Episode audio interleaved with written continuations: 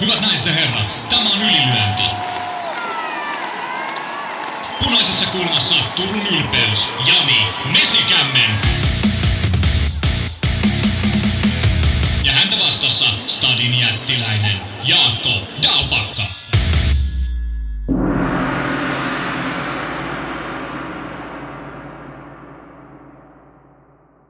Yllyöntistudio on napannut Keitsin pääpirun One Silveran tänne haastateltavaksi ja Keitsille pitkästä aikaa ihan oikeita uutisia.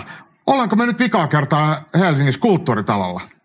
No se jää nähtäväksi, että onko tämä vika kerta, mutta ainakin tällä hetkellä on niin, että meillä ei ole tänne päivämäärä lukuittuna seuraavaksi. Eli huhtikuussa, kun on kevätkauden jälkimmäinen keitsi, niin se ei ole Kultsalla, vaan se on äh, Pasilan tripla ostoskeskuksessa. Kerrospa vähän tarkemmin.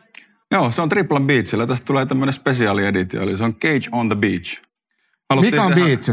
No Beach on tota, se on jotakin ihan muuta, jos ajatellaan niin kuin siitä näkökulmasta, että miten mä oon totuttu vapaattelu Suomessa tekemään. Mutta sen paikan varsinainen olemassaolo, alkuperäinen syy on se, että se on rantalentopallopaikka. Eli siellä on vierekkäin kolme täysmittaista beachvolley-kenttää hiekalla. Siellä on 26 astetta lämmintä. Se on hillittömän siisti mesta. Se on siis niin kuin P4-kerroksessa, Triplan kauppakeskuksessa. Ja siellä on tunnelma varsin trooppinen. Ja mä oon ollut niinku muussa roolissa tekemässä tapahtumia siellä pitkään ja paljon. Ja mä oon nähnyt sen, että kun sinne tulee keskimääräinen suomalainen yritystapahtuma, joita on paljon tehnyt ehkä perinteisimmissä tiloissa myös, niin se fiilis usein on sellainen, että jengi on niinku vähän jäykähköä kuitenkin siihen asti, kun rupeaa viini virtaamaan ja alku on semmoista vähän pönöttämistä ja kankeita ja muuta. Niin Beachillä on silleen, että kun jengi tulee sisään ja tajuu, että narikkaa jätetään rotsit, sitten mennään pukkariin, vedetään kesäsortsit päälle ja hihattomat paidat ja mennään sinne rantahiekalle paljaan jaloin, niin se tekee niinku automaattisesti sen, että se fiilis rentoutuu. Miten se urheileminen tuommoisessa helteessä, tuleeko se vaikuttaa siihen vai onko sitä huomioitu jotenkin? No siitä on keskusteltu jonkun verran ja totta kai se vaikuttaa aina se lämpötila, mutta se mikä tuossa on ero siihen, että mitä ajatellaan vaikka kun brasseissa otellaan, niin siellähän tai oikeastaan missä tahansa lämpimässä, niin monestihan ne on aika paljon vielä kuumemmat ne olosuhteet, mutta se oleellisin juttu siinä on se kosteus. Tuolla taas on tosi hyvä ilmanvaihto ja se on niinku hurjan miellyttävä se fiilis. Se on silleen, että sä oot niinku sortseissa ja teepaidassa ja se on just se oikea lämpötila, että sulla ei ole siellä liian kuuma eikä ole semmoinen niinku kostea tukala fiilis ollenkaan. Et mä veikkaan, että se on sellainen, että ehkä se on hyvä huomioida, mutta se kääntöpuoli siinä ainakin on se, että sä oot koko ajan lämpimänä, että ei tule niitä revähdyksiä ja niin poispäin. Mutta ei se semmoinen ole niinku sama fiilis kuin mitä sitten kesällä ulkona otellessa. Mi- Minkä kokoinen areena on kyseessä? Tänne Kultsallehan mahtuu plus miinus tuhat tuohon katsomoon jotain, mitä se nyt ikinä onkaan, niin puhutaanko me samanlaista koko luokasta vai onko tämä selkeä upgrade sitten katsojien kannalta? No, mä en suoraan sano niitä neljöitä tiedä, ja se tila on sellainen, että niinku tavallisessa yritystapahtumassa, niin se vetää suurin piirtein saman verran kuin kultsakin, vähän vähemmän.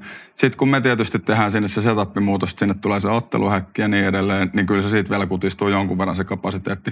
Että se tulee olemaan niinku myytävien lippumäärän puolesta vähemmän kuin mitä täällä, mutta todella erilainen ja spesiaali juttu. Ja mä on pitkään miettinyt sitä, mutta se, minkä takia mä nyt sitten lopulta päädyin siihen, että tehdään tämä, niin mä vaan näin niin monta kertaa sen, että siellä tuli Matti ja Liisa Rovaniemen ja, ja Vantaa ja Turun ja kaiken siltä väliltä niin kuin siihen vuosittaiseen firmajuttuun. Ja kun mä oon nähnyt niitä vaikka Finlandia-talolla tai messukeskuksessa paljon, ja se tunnelma on vaan välittömästi niin iloinen ja innostunut ja sellainen niin kuin ällikällä päähän positiivisesti. Niin sitten mä vaan tajusin, että okei, no ei tässä oikeasti pidä miettiä enempää, että kun se vaikutelma on aina tämä, niin miksei se meille olisi kanssa. Ja sitten haluaa uudistaa, että tehdään aina jotain semmoista, mitä ei ole ennen tehty. Ja tässä on hiottu niin pitkään kultsalla tätä, että tämä tuote alkaa olla niin kuin paljon lähempänä sitä, mitä mä oon aina halunnut. Ja sitten oleellista on se kanssa, että tämä tiimi on jo niin hioutunut. Tässä on niin iso osa on vakiintunutta jengiä, iso jengi, ketkä on tehnyt niin paljon tätä, että mulla ei enää ole semmoista epävarmuutta siitä, että jos me mennään jonnekin ihan muualle, niin hoituuko se tyylillä. Kaikki tietää oman tonttinsa niin tarkkaan, että se tuotanto rullaa. Ää, Näistä tapahtumista me ylilyönnissä usein keskustellaan siitä, että voisiko Gates mahdollisesti järjestää vielä useamman tapahtuman. Nythän on aika vakiintunut tämä kaksi tapahtumaa keväällä ja kaksi syksyllä, mikä on tietenkin Suomen mittakaavassa aika paljon, niin onko tämä esimerkiksi tämä Beach semmoinen paikka, mistä voisi mahdollisesti irrota järkevästi sitten vaikka kesälle tapahtumaa tai jotain muuta, vai on, onko tämä niinku neljä se semmoinen teidän kannalta optimimäärä? No mä en ole sitä määrää nyt vielä lähtenyt tarkkaan miettimään uudestaan, mutta tämä vuosi on kaiken kaikkiaan uudistusten vuosi ja out of the box vuosi. Että tämä ei ole ainoa tämmöinen todella erilainen ja uusi juttu, mitä me tänä vuonna tullaan tekemään. Niin kuin mä sanoin, niin meillä on aiemmin ollut aina silleen, että me ollut vuodeksi tai kahdeksi päivät kultsalle kiinnitettynä, niin nyt ei ole enää ainakaan toistaiseksi. Toki täällähän nämä tapahtumat on hienoja ja jengi on tähän tottunut, että ei se mikään mahdottomuus, että me täälläkin tehtäisiin tapahtumia. Mutta syyskuulle meillä on luvassa jotain ihan muuta ja sitten mennään kapasiteettiluokassa taas merkittävästi ylöspäin ja monella muullakin tavalla tulee tosi hieno juttu, mitä mä en voi vielä julkistaa. No milloin, mutta... näistä, milloin näistä tulee sitten uutisia, kun, kun ei malttaisi millään odottaa? Niin, kevään aikana ne on siis kaikki on lukittu ja naulattu, mutta strategisista syistä niin ne pannaan julki sitten vasta kevään aikana jossain kohtaa. Et ah. mennään, keskitytään nyt eka tähän seuraavaan toki, etappiin toki. ja sitten sen jälkeen pannaan seuraavaan julki. Vaikka mä tiedän, että sä et vastaa mulle tähänkään kysymykseen, mutta mut, mi, onko Keitsille täysin mahdoton ajatus käydä jossain muuallakin kuin Helsingissä? Ei tietenkään, ei se mahdottomuus ole. Oikeastaan, tämähän on ollut oikeastaan semmoinen juttu, mä oon jopa niin kuin, vähän miettinyt sitä, että minkä takia niin paljon sitä kysytään, mutta ymmärrän hyvin, että silloin aikana, kun oli niin, että oli vakituneesti Turussa ja oli monessa muussakin meistä tapahtumia, niin totta kai niitä ikävöidään, mutta mä koin sen vaan oleellisesti niin kuin tärkeimmäksi asiaksi strategiseksi, että me vakiinnutetaan johonkin tämä, että se saadaan kehitettyä sille tasolle, kun mä halunnut, että se olisi. Ja se vaatii paljon aikaa toistoa, niin kuin kamppailuurheilussa, niin ihan sama juttu on se tuottamisesta. Siihen pitää tulla rutiiniin, pitää olla niitä virheitä, joista opitaan ja joka kerta nähdä sitä, että missä pystytään kehittyä. Ja sitten kun tämä on koko aika paisunut niin merkittävästi tämä kokonaisuus, niin se on edellyttänyt myös sitä, että mukaan on löytynyt lisää jengiä ja kaikkien pitää päästä niitä toistoja tekemään. Niin nyt ollaan valmiit siihen, että pystytään tuottaa sataprosenttisella varmuudella sitä taattua cage-laatua, vaikka se miljööpaikka, paikkakunta olisi erilainen. Niin kyllä se jossain kohti varmasti tulee, kun ollaan muuallakin. Mutta sitten mä oon nöyrä sen suhteen, että vaikka täällä aina myydään loppuun ja on, on luottavainen vakiintunut asiakaskunta, niin se ei ole automaatti missään. Et kun mennään jonnekin sinne, missä ei ole niitä meidän fyysisiä vakioasiakkaita, niin ei se ole mikään itsestäänselvyys, että meidän TV-yleisö ostaa lippuja ja tulee paikalle. Kyllä. Uh, hei, uh, yksi asia, mitä myös ollaan paljon mietitty, ainakin meidän, meidän kuulijoiden ja katsojien toimesta, on se, että uh, miten Keitsin kehitys, voisiko se olla myös enemmän pohjoismaalaisen vapauttelun varassa. Että tämmöiset geneeriset brassit, ketä täällä käy, ketkä tulee ja menee, he on hyviä, mutta merkityksettömiä. Mutta meillä on aika viriili kenttä Ruotsissa ja Tanskassa ja Norjassa ja TV-yhtiö Viaplay, joka toimii ainakin vielä jakelijana, niin toimii kaikissa näissä maissa, niin olisiko täysin mahdotonta saada tämmöistä pohjoismaalaista liigaa pyörimään jollain tapaa pohjoismaalaisen TV-yhtiön ympärillä? Vai onko tämä ihan mahdoton ajatus? Ei ollenkaan. Sehän on itse asiassa ajatus, mikä me on jo otettu käyttöön ensimmäistä kertaa niin kuin konkreettisia askelia monta vuotta sitten, mutta nyt se on niin kuin saanut semmoiset ensimmäiset varmemmat askelensa kaksi vuotta sitten, kun me kiinnitettiin ruotsalainen Alexander Lindgren – joka kävi otteleekin jo pari kertaa, mutta on ollut valitettavasti loukkaantunut. Nythän meillä on sitten ollut ruo- no, norjalainen supertähti John Furuheim, joka on myös kiinnitetty pidemmäksi aikaa. Että se on just tätä, mitä sä kuvaat, niin sitähän me nyt jo on tehty. Ja Furuheim ei ole yhtään suomalaista vastaan. No se, et, johtuu, et se, niin. niin että se, se niin kuin menettää merkityksensä, se on, se on ihan yhtä geneerinen norjalainen kuin geneerinen okay, brasilialainen. Eli, eli, eli pohjoismaalaiset ottelisi keskenään. Meillä olisi vaikka joku pohjoismaalainen mestaruusvyö jossain kohtaa pelissä. Kyllähän mua nyt kiinnostaa paljon enemmän kuin ruotsalainen, kenet mä tunnen jo salilta. Niin, kuin, niin, jonkun kyllä. täysin tuntemattoman georgialaisen tai, tai brasilialaisen. Ja varmasti myös, niin jos ajatellaan TV-katsoja Ruotsissa, niin kyllähän heitäkin kiinnostaa, kun ruotsalainen kohtaa suomalaisen enemmän kuin ruotsalainen kohtaa kenet ikinä jostain Joo, mä oon ihan samaa mieltä tästä, että ilman muuta se varmasti niin kuin katsojan näkökulmasta se kiinnostavin juttu olisi se, että kun sulla on kaksi jo valmiiksi tuttua ja kiinnostavaa hahmoa, ne saataisiin laitettua vastakkain. Mm. Mutta se johtuu monta kertaa siitä, että piirit on niin pienet, että esimerkiksi nyt vaikka Lindgren, joka on meidän sopimusottelija, niin on leiritellyt paljon Suomessa ja on melkein niin kuin vähän silleen sitä samaa tiimiä jo. Että se on se suurin este siinä. Että kyllä mä näkisin sen ehdottomasti niin, että katsojan näkökulmasta parasta olisi, kun ne olisi aina tuttuja ne ottelijat keskenään, jotka ottaa toisiaan vastaan. Mutta se on sitten taas konkreettisesti vaikeampi meidän toteuttaa, vaikka halua olisi. E, niin, eli just kun vaikka halua olisi, että teillä tai sulla ei, ei promoottorina olisi mitään vastaan Suomi-Suomi-matseja tai Suomi-Ruotsi-matseja, että sen enemmänkin sitten ottelijoiden ja heidän taustajoukkojensa intressien vastaista. Joo, no se on ehkä sieltä se kaikista eniten aina kiinni. Ja mulla ei ole niin minkäännäköistä Mä en näe mitään järkeä siinä, etteikö me voitaisiin näitä kavereita keskenään otteluttaa. Mutta mä myös kunnioitan sitä, että silloin jos ne on jo treenannut tarpeeksi tai on muuten niin läheistä yhteistyötä, niin se on ihan mun mielestä hyväksyttävä selitystä. Ei haluta kai. otella keskenään. Ja sitten kuitenkin se ensisijainen juttu, mihin me panostetaan, on se, mikä on ollut vuosia jo se semmoinen punainen lanka ja kantava idea. Ja totta kai mä ymmärrän sen, että, että on kiva, kun sä tiedät sen jonkun tietyn ottelijan ja sä tiedät siitä jo enemmän, sä oot nähnyt useita matseja ja sä haluat fanittaa sitä ja sua kiinnostaa, miten se seuraavassa matsissa käy.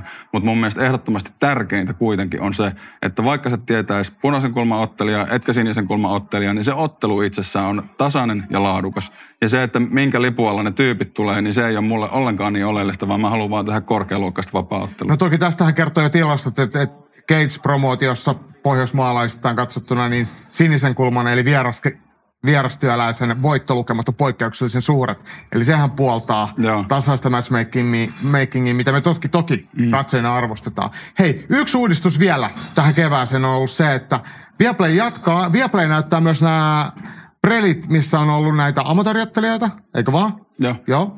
Ja sitten teillä on myös tarjolla äh, oma PPV. Eli nyt äh, tarjotaan suomalaisille myös Viaplayn ulkopuol- ulkopuolisille kuluttajille näitä, niin mistä moinen strategiamuutos? No siis sen verran voin selventää, että se, että mitä lähetyksiin sisällytetään, niin se on aina meidän päätös ja koko se TV-tuotanto on meidän käsialaa. Et me toimitaan sillä tavalla, että me myydään mediaoikeudet valmiina, me toimitetaan signaali niille kumppaneille, ketkä niitä on ostanut. Ja se on sellainen asia, mistä me ei, niin kuin, toki siellä on sopimusjuridiikkaa ja NDA, että me ei sinänsä niitä sisältöjä voida varsinaisesti avata, mutta tämähän on ollut pitkään jo sillä tavalla, että meillä on ollut vaikka kuinka moneen maahan sopparit erikseen. Ja koska ne ei ole Suomessa ollut katsottavissa, niin ei me niistä mihinkään sillä tavalla ole mitään nostoa tarvittu tehdä, eikä se ollut loogista. Ja nyt sitten on haluttu vain tehdä niin, että pystytään mahdollisimman monella tavalla tarjoamaan se tuote valmiina katsojalle. Äh, miten paljon muuten Cage-tapahtumia katsotaan ulkomailla? Tämä, mä tiedän, että sä et tule kertoa näistäkään mm, lukuja, mm. mutta voit vähän avata sitä, koska kuitenkin te käytätte rahaa siihen, että on englanninkieliset selostajat, niitä on kaksi ainakin aina paikan päällä ja tarjotaan sitä ulkomaille, niin ei se nyt varmaan ainakaan niin kuin ihan roskin on menossa. No ei, siis onhan se sillä tavalla, että Suomi on tämä on nurinkurista, mutta Suomi on se maa, mistä meitä paljon vähemmän katsotaan kuin monesta muusta paikasta. Tämä on sinänsä niin kuin prosentuaalisesti miten se nyt sanoisi, jos ihan vaan lukuja katsotaan, niin tämä on merkityksetön kokonaisuudelle. Mutta sitten vastaavasti tämä on se, mistä me on lähetty. Juuret on täällä ja kyllähän se kotimaisen kamppailun edistäminen on se, mistä alun pitääkin on lähdetty. Ja ei mikään olisi mahdollista ilman sitä, mitä täällä on tehty, niin ei me sitä olla unohtamassa. Ja se myöskin sitten semmoinen juttu, mikä mä voin nostaa, mikä ei ehkä katsojalle aina aukea, on se, että jos katsoo telkkarista vapaattelutapahtumaa yleisö, niin se menee silleen, että koska paikan päällä on kuitenkin prosentuaalisesti paljon vähemmän jengiä kuin kotikatsomoissa, niin se tehdään aina sen TV-lähetyksen ehdoilla. Me ei ole ikinä haluttu hylätä meidän yleisöä paikan päällä, vaan aina ne kompromissit tehdään silleen, että jos meidän pitää valita niiden kahden välillä, niin kyllä tasapainoillaan tarkkaan. Että meillä ei ole esimerkiksi niin kuin mainitsematon, nimeltä mainitsematon kolmekirjainen valtava länsimainen vapaatteluorganisaatio Glubenissa, niiden trussirakenne on semmoinen, että siellä on ehkä 40 pinnaa katsojista, jotka ei näe häkkiin, kun ne trussit on siinä eessä. Ja me mietitään aina silleen, että tapahtumapaikalla pitää olla kans vähintäänkin se tunnelma ja minimissään samanlainen fiilis kuin siellä kotikatsomassa. Loistavaa. Hei, kolme matsia vielä tulossa. Ei muuta kuin hauskaa iltaa. Kiitos. Kiitos, kun tulit. Kuuntelet ylilyöntipodcastia. Viikonlopun taistelut on tauonneet ja on aika kerrota, mitä on tapahtunut. Vuorossa on Yllöntipodcastin jakso 354 ja uskollisena Aisaparina Jani Mesikämmentä lomittamassa Joni Salovaara. Moi Joni. Moro moro Jaakko. Kiitos taas tuota, niin, kutsusta. Loistavaa, että pääsit mukaan. Hei, nyt infotaan heti, että ne, ketkä kuuntelee podcastia audiomuodossa pelkästään, niin olette saanut tähän alkuun kuunnella One Silveran haastattelun lauantai-illalta Cage 61 tapahtuman ää, tauolta, missä kerrottiin Cagein uusia tuulia. Ja, ja te, ketkä YouTube-puolella katsotte lähetystä, niin tämä samainen informaatiota sisältävä haastis, niin on katsottavissa erikseen, eli se kannattaa myös tiigata. Ja Cageista löytyy myös Gates 61 featuring Sunny Branfors tapahtumakooste, missä Sunny pääsee ääneen, niin kattokaa ihmeessä sekin Ylilöintistudion YouTube-kanavilta. Mutta nyt aloitetaan Jonin kanssa viikonlopun perkaaminen. Sähän Joni tulit ää, Tampereelta ää, Kultsalle katsoa Gatesiin. Minkälainen oli Gates kattaa sun mielestä tällä kertaa? Joo, oli, oli katsojana siellä ihan, ihan viihtymässä ja tota, kyllähän Keitsi taas, taas niin kuin hienon tapahtuma oli saanut järjestettyä ja tota, kyllä siellä, siellä viihtyy, vaikka tota, ei nyt ollut itellä, itellä sinänsä mikään työilta, niin, niin tota, oli kyllä siisti olla katsomassa vaan matseja ja, ja hyviä matseja olikin. Että tota, ihan erittäin jees. Kuinka usein tulee lähettyä katsoa matseja? Mulla se on kans, varmaan vähän sama kuin sulla, niin aika harvinaista, että yleensä siellä ollaan jollain lailla kuitenkin aina jossain työpestissä. Ja toki siellä tulee matsejakin katsottua, mutta ei tolla, että, että voi käydä hakemaan lipun kassalta ja mennä penkille. Ja jos haluaa käydä syömässä äh, nakkimukin ja juomassa vaikka yhden oluen, niin, niin sekin onnistuu. No ihan sika harvoin kyllä. Olisi niitä tilaisuuksia tietysti ollut, ollut silloin tällöin, että on sattunut just esimerkiksi Keitsiä tai, tai jotain. No nyt Hamarassa on sattunut, tainnut olla silleen, että on melkein jokaisessa ollut, ollut joku ottelu, missä on päässyt olemaan sit mukana, niin se on aina, aina vähän erilaista. Sieltä on tietyllä tapaa, en mä tiedä, onko hankala liian painavasti sanottu, mutta eri tavalla on niin kuin vaikea lähteä sieltä sinne katsomaan sit pojottaa, niin siinä niin kuin väkisinkin menee tietty osa matseista ja yleismeiningistä aina ohi. Mutta nyt tota, ihan tälleen, että alusta loppuun istuu penkissä, niin ei, ole, tota, ei hirveän usein ole, ole sattunut kohdalle. Niin, niin sikäli. Tai siitä on ainakin tosi kauan aikaa. Niin oli, yksi, oli ihan siisti.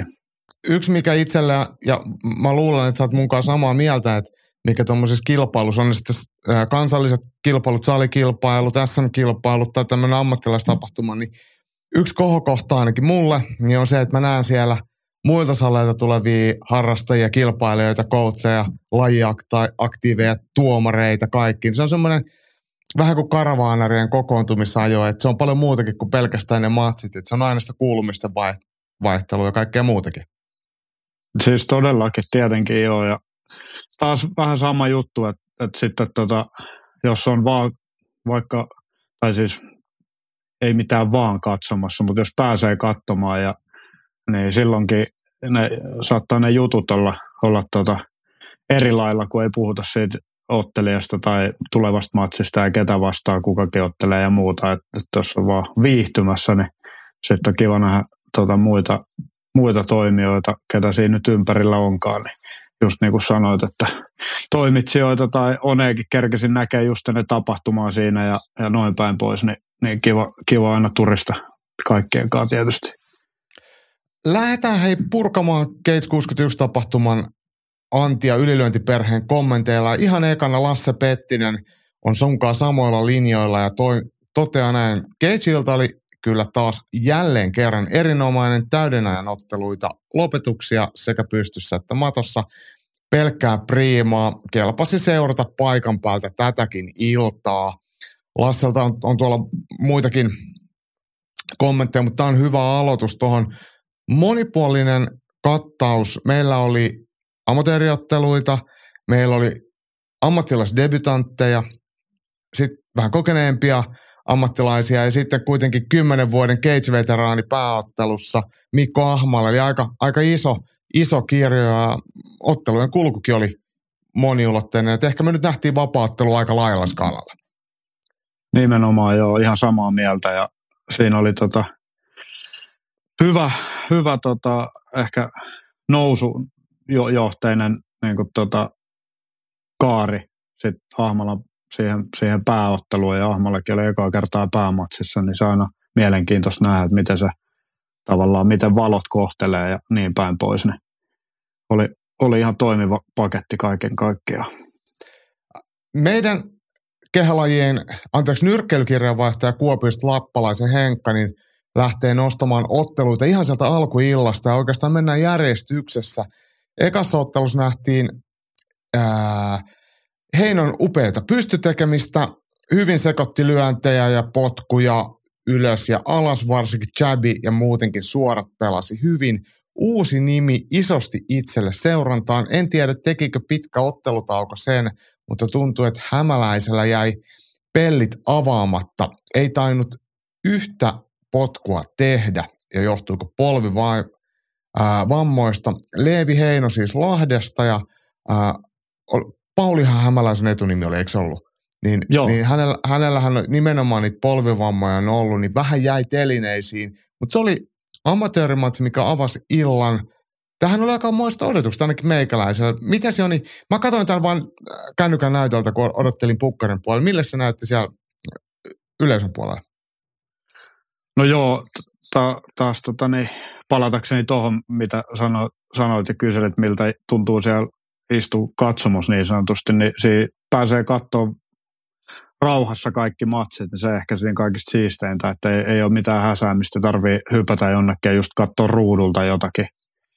Tota, niin vaikka se lähetyshän toimii erinomaisen hyvin kyllä, että ei siinä mitään, mutta kyllä se oli ihan siisti nähdä. Ja mä en ole Leevi en ole hirveän, ihan hirveän montaa nähnyt alusta loppuun sillä ja tietysti kun vapaaottelukin on tällainen laji, niin selkeästi jos ö, tykkää harjoitella ja harjoittelee paljon, niin tulee kehitystä. Ja ainakin sitten viime näkevän, niin, niin kyllä Heinon Leevillä oli, oli hyvän näköiset otteet ja oli tosi, tosi paljon aktiivisempi pystyssä ja, ja tosiaan sillä se vähän meni, että Pauli oli pikkasen käynnistymisvaikeuksia ja ei ihan, ihan siihen rytmiin oikein osannut vastata, mitä tota, hyvällä taajuudella ja no, kovalla taajuudella Leevi lähetteli varsinkin etukättä ja vähän etu pysty pysäri potkuu ja sai sillä niin kuin hämäläistä vähän, vähän niin sanotusti, no ei nyt, ei nyt tota, ihan hirveästi tullut sellaisia hirveitä tyrmäyslyöntejä, mutta nenä rupesi aukeamaan ja tosi paljon selkeämpiä osumia. Sitten tota, Pauli taisi jossain, oliko to, toisessa erässä vihdoinkin koitti yhtä alasvientiin, mutta se, se, se, se jäi tosi, tosi vajaaksi. Ja sitten vasta kolmannessa niin, niin, niin tuli röyhkeämmin jalkoihin ja sai semmoisen selkeä hyvä alasviennin. Että tota, varmaan Paulilla just loukkaantumisia ollut paljon ja meidän Tampereen otteli sitä vastaan tuo Oulussa, niin just mainitsi siitä myös, että kun on tota taukoa, niin pitäisi saada otteluita ja sit sitä kautta pääsisi taas vähän niin kuin vauhtiin. Mm. Varmaan vähän samoja, samoja, samoja tota, asioita edelleen, vaikka nyt, nyt jakso hienosti kyllä kolme erää otella, että ei, ei siinä, siinä mitään, ja voitti vielä viimeisen erän, niin tota, kyllä siitä. Näytti vähän sille, että Leevi Heinolla oli 03 Fight-tiimin varusteet päällä, eli siellä on amatööriottelija Leevi Heino, käsittääkseni sitten kiinnitetty lahtelaiseen talliin. Toki samaa kaupunkia Leevi Heinohan Lahdesta tulee, niin sinällään ihan looginen, looginen homma. Ja oikein loistavaa, että nämä, nämä jengi ottelee amatöörit, nämä kokeneet tai tavoitteellisemmat amatöörit ottelee mahdollisimman usein ja ottaa just tämmöiset isommat iltamatsitkin kalenteriin, niin, niin se tekee hyvää ja samaa voidaan sitten sanoa Oulusta, Oulusta lähtöisin olevasta Sunny Bramforsista. Henkka kommentoi seuraavaa. On kyllä kova gimma Bramfors. Upeaa tekemistä pystyssä. Hyvin liikkuu yläkroppa ja väistö toimii. Tuomarilta hyvä keskeytys. Ehkä olisi voinut jo vähän aiemmin tulla väliin, mutta silti hyvä keskeytys. Ja Sanille uusi ää, voittoputki käyntiin. Ja Sani Bramfors siis voitti kolmannessa erässä TK-tuomiolla Piemarin Huhtamäen Seinäjoelta. Koko matsi oli lähtökohtaisesti nyrkkihippaa. Po- pohjanmaalainen tai seinäjokelainen yritti muutamaa kaatoa, mutta ne ei tainnut mennä maaliin ja Sani ei lähtenyt painimaan, vaan halusi reenaa sitä nyrkkeilemistä. Niin tässä on sama juttu. Tämänkin mä katsoin näytöltä ja juttelin toki Sanin kanssa ja haastattelinkin Sania, niin, niin kuulin myös Saninkin kommentit. Mutta Joni, sä näet sen paremmin kuin minä, niin, niin oliko tämä Henka kiteytys aiheellinen? Joo, joo, kyllä oli. Ja, tota, uh, he on kohannut kerran aikaisemmin. Joo. Olisiko silloin ollut aika nopea käsilukko? Silloin, Ekan erään suora millä, käsilukko, joo. joo. millä San, Sani voitti. Et en tiedä, oliko tosi, siinä kysy, Vellu kysyikin sit haastattelussa matsin jälkeen, että oliko tarkoitus otella vaan pystyy.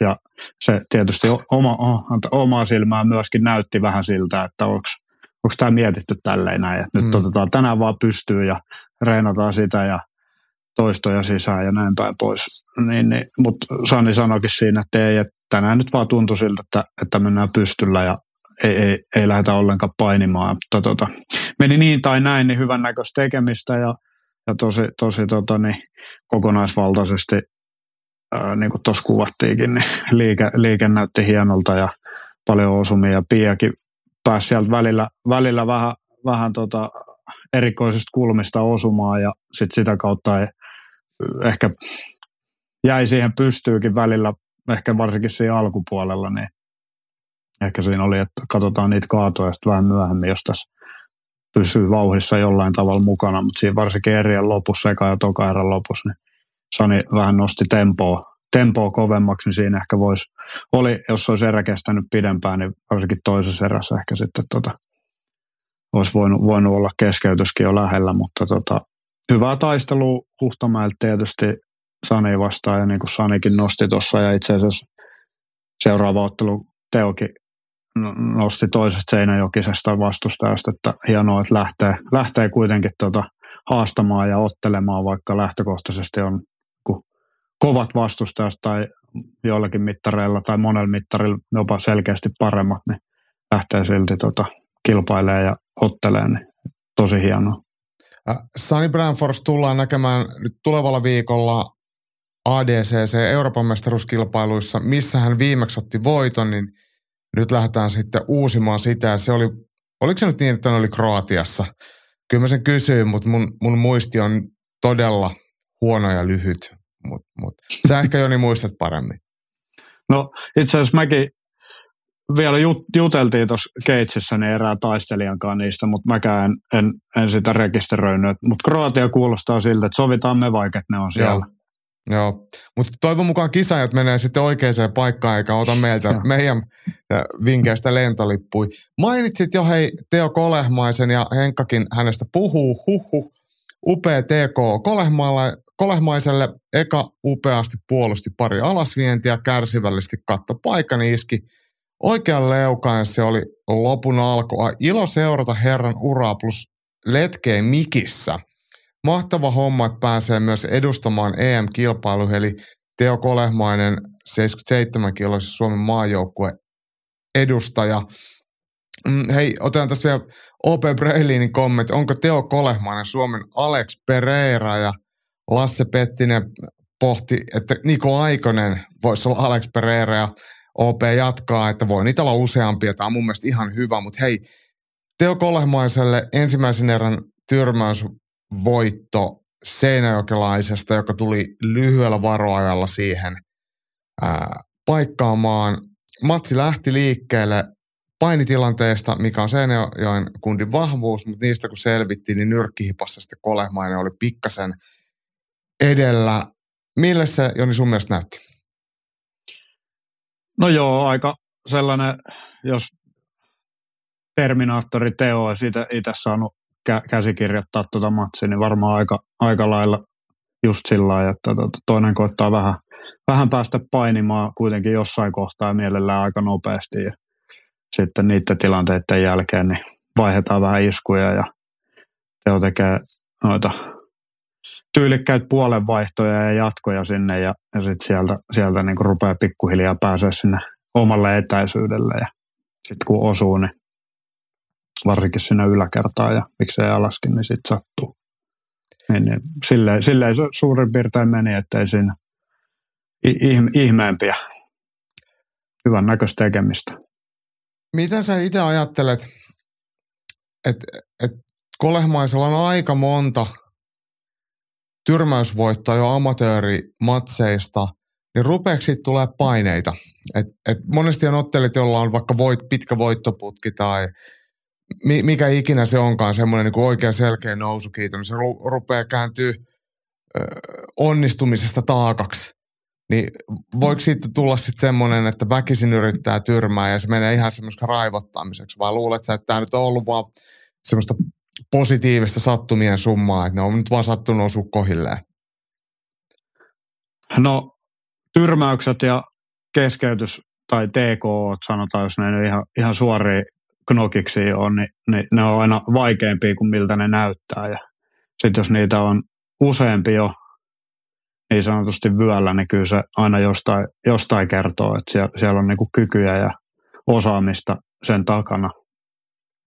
Ja sitten se, mitä sä kysyitkin, että voiko se vaikuttaa siihen, niin myöhemmin varmaan, kun puhutaan tuosta esimerkiksi UFC Fight Nightin pääottelusta, niin voidaan kysyä Pfeifferilta, että miten paljon se tota, vaikuttaa siihen ottelemiseen ja voittamiseen sit kovalla tasolla, jos kaikki puhuu ja hypättää, mm. että kun on niin kova lyöntinä ja on niin kova tyrmäämään ja, ja kun se osuu, kaata. niin se lyö, lyö, niin, lyö, lyö näin ja näin kovaa ja, ja sitten tota, sit kun ei käykään, niin, miten helppoa sitten on kääntää niitä otteluita. Et Teo tietysti luonnollisesti Espo, espoolaisena kasvattina, niin, ja sillä on hyvä huikea ympäristö tota, niin kasvaa ottelijana ja fiksu kundi, niin tota, ää, varmasti osaa miettiäkin sitä asiaa, että kuitenkin jossain, jo kaikki matseja ei pysty voittaa tyrmäyksellä ja hän tietää sen varmasti kyllä varsin hyvin itse ja on ollut kovissa otteluissa jo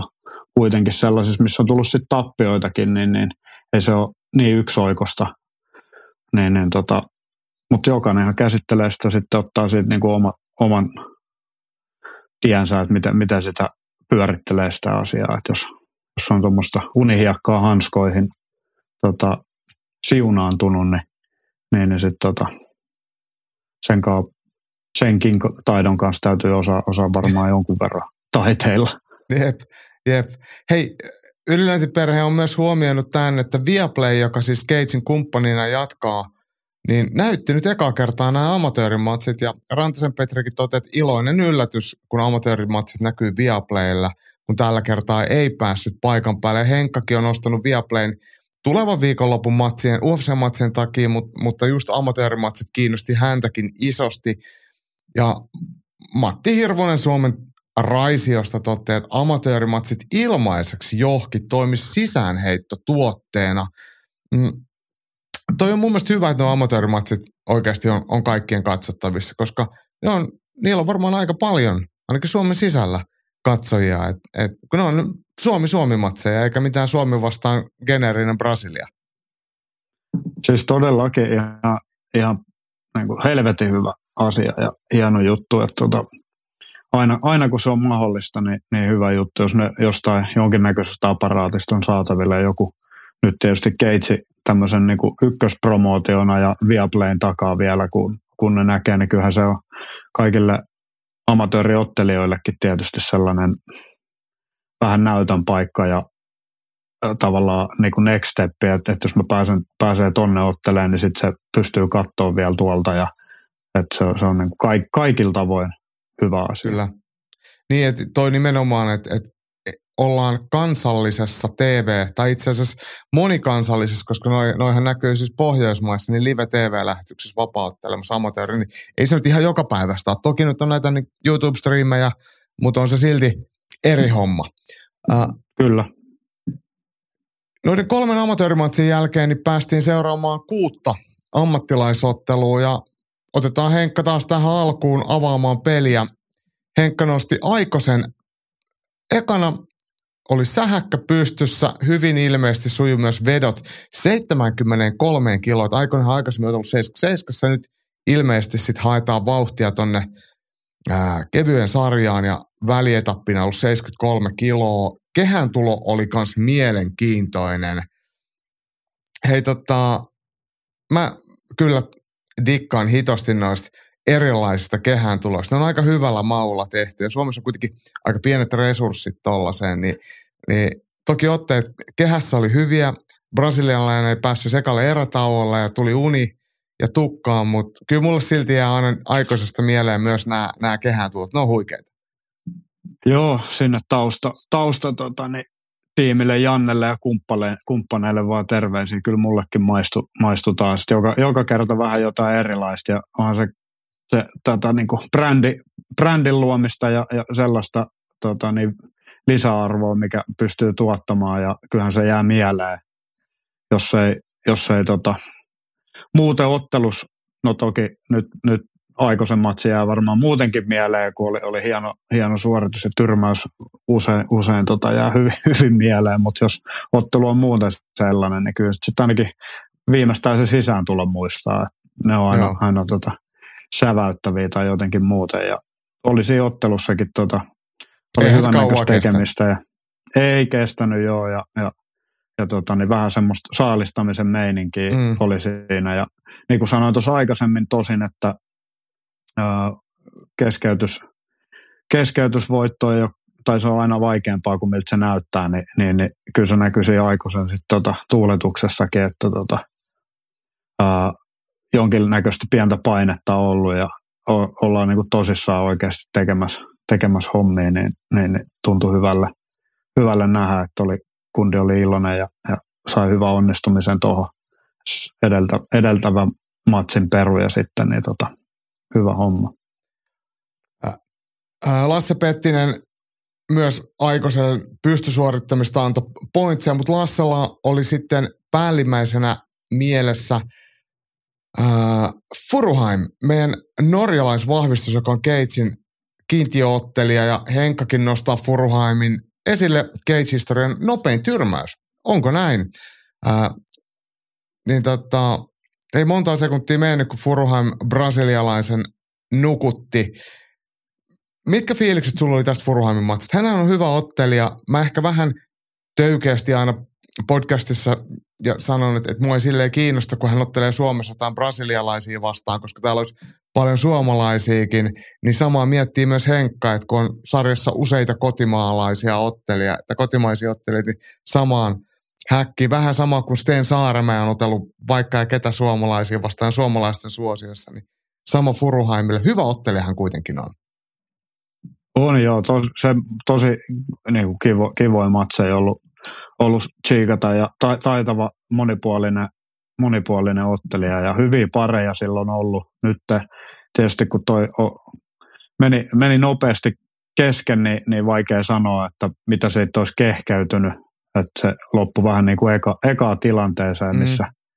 Prassi vähän, vähän jollain tavalla niin kuin ylireagoi tai sitten ei ollut vaan hereillä ja jäi vähän hassua asentoa siinä lyöntien vaihdossa ja leuka pystyssä ja sitten tota, Urunheim jatko, jatko tyylikkäästi lyönnit loppuun asti ja pääsi sitten kolauttaa ihan totaalisen nukutukseen. Ja itse asiassa mietin ihan sama heti, kun se tyrmäys tuli, että en muista, että koska olisi noin nopea knokis tullut, tullut keitsistä, että varmaan Ja ylipäätään Varmaan niitä on- Suomessa on kattuu niinku hirveän nopea. usein noin nopeita. Mm, kyllä. Mutta joo, se, se meni sillä tavalla, uh, tota, sanotaan, että mä, niinku, knokikset on, niinku, taas sanoin tosiaan, että ne on aina va- vaikeampia kuin miltä ne näyttää, mutta sitten jotenkin tota, aika paljon otteluita kuitenkin tuossa on niinku ollut mukana ja seuraamassa ja jonkun verran otellut välillä joskus itsekin ja tälleen, niin sitten kuitenkin sit jää aina vähän semmoinen, että kun se loppui nyt näin nopeasti, että tota, oliko se, oliko se niinku oikeasti nyt niinku niin täydellisen hyvä suoritus vai oliko se toisen kaveri huonoutta vaan niin paljon vai, Mm. ja sitten, että mitä sitten olisi käynyt, niin siitä on aina vähän silleen, toki sitten semmoisissa oikeasti jättimäisissä otteluissa, niin jos sen pystyy siellä suorittaa sillä niin, niin se on, se on niinku kova juttu, mutta sitten tota,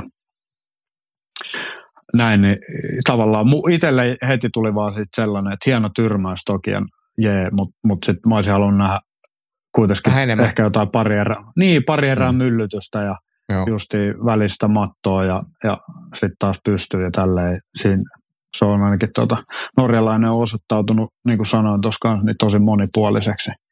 Niin, niin sikäli, mutta hieno tyrmäysvoitto joka tapauksessa. Furuheimilla on vahvat taustajoukot ja ilmeisesti Norjan Viaplay on siellä tukena ja siellä on kameraryhmä aina mukana. Että se on varmaan Keitsillekin taloudellisesti hyvä sijoitus, mutta hyvä ottelija hän on, mutta please suomalaisia vastaan. Sitten siinä olisi tarinaa ja mielenkiintoa. Sitten sit se olisi niin meidän ottelija myöskin.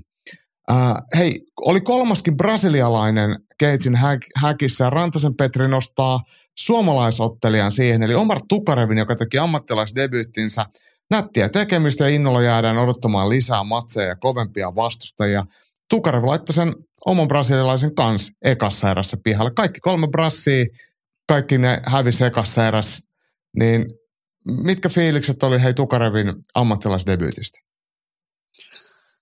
No ammattilaisdebyytti on aina ammattilaisdebyytti, että se on aina eka kerta kuitenkin tietyllä tavalla ja, ja aina on sillä jotain, se tuntuu vähän erilaiselta ja on aina mahdollista, että siinä on jotain, jotain sellaista uutta tulee, mikä, mihin ei ole aikaisemmin tottunut, mutta Omppu on tietysti treenannut jo sillä melkein ammattila, ammattilaisessa, ammattila, tai ammattila, täysammattilaisena mun niin kuin silmissä tai ainakin ammattimaisesti ja pyrkinyt harjoittelemaan tosi paljon jo monta monta vuotta ja silloin on ollut aina tavoitteet korkealla ja myöskin, myöskin tota, fiksu, fiksu nuorukainen nyt sitten viimeisimmät vuodet Mehiksen jonkinlaisessa semmoisessa opastuksessa vielä, niin, niin kasvanut noiden tota, kovia amatööriturnauksien myötä, niin ei ollut pienintäkään tavallaan tota, epävarmuutta, että voiko tässä, voisiko tässä nyt olla jotain ja voisiko tässä nyt joku jännittää, mutta siltikin tuli vähän yllätyksen, miten vahvasti pomppusit kuitenkin tota, ja aggressiivisesti rupesi heti ottaa tilaa pois ja heti oli semmoinen niin kuin, tota, hirveä voiton nälkä ja näytön nälkä siinä heti alusta, että se ei yhtään, yhtään kattellut siinä tai jäänyt kyselemään, että mit, mitäköhän tässä nyt tota, tapahtuu tai käy, vaan otti ohjat heti käsiin ja eka erää sitten tota, hieno lopetusvoitto. Mun mielestä toi matossa kyynärpäiden käyttö ja kyynärpäiden lyöminen ylipäätään, niin se jää aika vähälle. Niin ammattilaisdebutantiksi, niin Omar Tukarev kyllä hienosti iski kyynärpäällä ja ni, niillä sai sitten Brassin matossa pahaan pulaan. Eli siitä, siitä kyllä nostan hattua ja innolla odotan mäkin, että mihin se Tukarev tästä menee. Varmasti tavoitteet on korkealla. Hän on kuitenkin U21 Euroopan mestari, että amatöörinäkin merittejä jo löytyy. Hei, toisessa pääottelussa nähtiin liettualainen Mantas Konratavisius, joka kohtasi Kirill Andreevin Turusta. Ja tässä nyt oli vähän etukäteen jo äh, joku kysely. Taisi olla Jimi, ketä mietti, että, että tota, ei taida olla mikään Hessu Liettualainen, että tulee samalta salilta, mitä, mistä toi No nyt nimi katos mielestä, mutta liettualainen UFC ottelee nainen, joka otteli edellisviikonloppuna, niin samaa jengiä. Ja Henkka toteaa, että Konrata Visius kova hessu. Pystyssä oli väkevää menoa, samoin matossa käsilukko kruunasi hänen ottelun. Voi tuoda uudelleenkin. Konrata Visius siis voitti Kirill Andreevin aika, ei voi sanoa helposti, mutta aika selkeästi. Hän oli parempi pystyssä, hän oli parempi painitilanteessa otti suoran käsilukon. Kirillille ei ole tuotu mitään helppoja vastustajia, enkä usko, että hän niitä haluukaan, mutta miten sä näit tuon otteluparin etukäteen ja millä se meno sitten häkissä näytti? No joo, tota, etukäteen tietysti tälleen, kun on tässä jonkun, jonkun verran vuosia takana, niin justiin toi liattua voi aina, aina herättää jonkinlaisia tuntemuksia, että minkälainen kaveri sieltä tulee. Toki sieltä on tullut vuosienkin varrella oikeastikin hyviä ottelijoita, mutta kyllähän silloin kun hän naasteli häkkiin, niin, niin, niin ensinnäkin näytti, näytti kyllä liattualaiselta kaverilta, oli, oli tota, niin, otsatukat ja pelit ja vehkeet, mutta tota, urheilullisen näköinen heti, niin kuin, kun hän astui tuohon häkkiin, niin mä katsoin, että nyt, nyt on tota vahvan näköinen kundi, että hauska nähdä, kun tietää, että Kirillikin on, on tota vahva jässikkä, että sitten kun painitilanteisiin mennään, niin, onks, niin kuin, purkautuuko toi kaikki fyysinen hapitus niin ihan oikeasti painivoimaksi ja kyllähän se purkautui, että tota, niin kuin sanoit, niin oli, oli sitten ottelus kyllä kovastikin tota, tilanteissa myös niissä painitilanteissa niin pikkasen koko ajan edellä ja vähän näytti just siltä, että Kirill joutui pikkasen, pikkasen miettimään, että mitä, mitäköhän tässä nyt seuraavaksi yrittäisi edes ja, ja se tota, oli tosi aktiivinen ja, ja sai sitten sen niin kuin paininkin näyttämään jopa siltä, että, että Kirill ei pysty siinä oikein pois lukien. Sitten se yksi, yksi hyvä kaato, mikä, mistä Kirill mm. pääsi päälle ja ja, ja se, se, oli sellainen vähän käännekohta siinä alussa jo, että koska tämä nyt rupeaa kääntyä pikkasen Kirillille, mutta tota, ei mitään. Toisin kävi ja kundi hyppäsi sieltä melkein niin kuin heti, heti istuu ja sitten sieltä takas pystyy. Ja niin kuin, sekin näytti jopa vähän helpolta, niin tota, vahva, vahva oloinen kaveri kyllä. Voi sanoa, että ammattimies taidoltaan ihan selkeästi. Oli muuten Julia Stoliarenko on siis tämä liettualais UFC-ottelija. So, röyhkeästi unohdin hänen nimensä, mutta nyt se, nyt se tuli mieleen. Ää, otetaan vielä sitten hei pääottelu. Henkka toteaa, että ai ai kun harmitti Mikko Ahmolan tappio pääottelussa. Eka erä oli erittäin hyvää tekemistä oli, oli kyllä täysin pääottelun arvoinen matsi. Uusinnan voisin katsoa. 77 kiloa sopii hyvin Mikolle. Dubois, kaikki kunnia, hienosti haki lopetuksen. Rantisen Petri nostaa kanssa Ahmolan esiin. Tappiosta huolimatta hyvä ja viihdyttävä matsi. Olisi voinut mennä kummin päin tahansa ja Paavo Niskala vielä esittää kysymyksen, mitä Ahmalalle seuraavaksi. Tappio tuli ekassa Cage päämatsissa, mutta mies vaikutti olevan tyytyväinen. Loukit hidastaneet aktiivisempaa ottelemista. Mikko Ahmola siis kärsi toisessa erässä. Ei sivukuristuksella taisi mennä, eikö näin ollut? Öö, joo. Oliko se sivari? Kyllä just silloin mä käänsin pään, ka, oman katseen pois. Siis siinä olisi yksi vaan paha käsilukkotilanne, mutta mut johonkin, Joo. johonkin se, sellaiseen tilanteeseen se päättyi toisessa erässä. Mä itse asiassa katsoin Keitsinkin. Ei, ei, ei, kun se eipä mitään, sehän, joo, joo, joo, ei se mikään sivari ollut, kun sehän, tota, se saattoi olla, että siinä oli se aikaisemmin, mutta se käsilukko. Oliko se käsilukko? Se on käsilukko, joo. Okei. Okay. Kyllä joo, käsilukko. Aika, okay. mä, se, mä seisoin siinä kuitenkin 20 metrin päässä. Joo. Mä en silti rekisteröinyt muuta kuin sen, että vittu. Joo. Mm.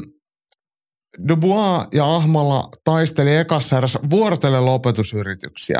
Dubois kertaalleen käytti Ahmalaa ensin pystystä kanvensilla, osui vähän takimaisella lyönnillä samaan aikaan kuin Ahmalla potkasi. Siitä oikeastaan alkoi sitten painimylläkkä puoli ja toisin hyökättiin aika isolla riskillä.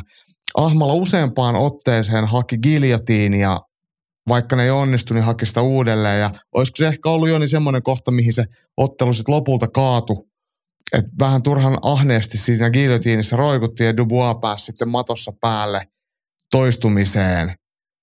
Ja ekaserässä taisi tulla vielä aika hyvä käsilukko-yritys, mistä Ahmalla kyllä pääsi veke, mutta näytti sille, että sen jälkeen kun Ahmalla sai otettua selän ja piti bodylockia kiinni, että siihen meni sitten niin vikat paukut. Kun erätauolla mentiin, niin Ahmalla näytti aika väsyneelle, kun ei se kuristus tullutkaan kohdilleen.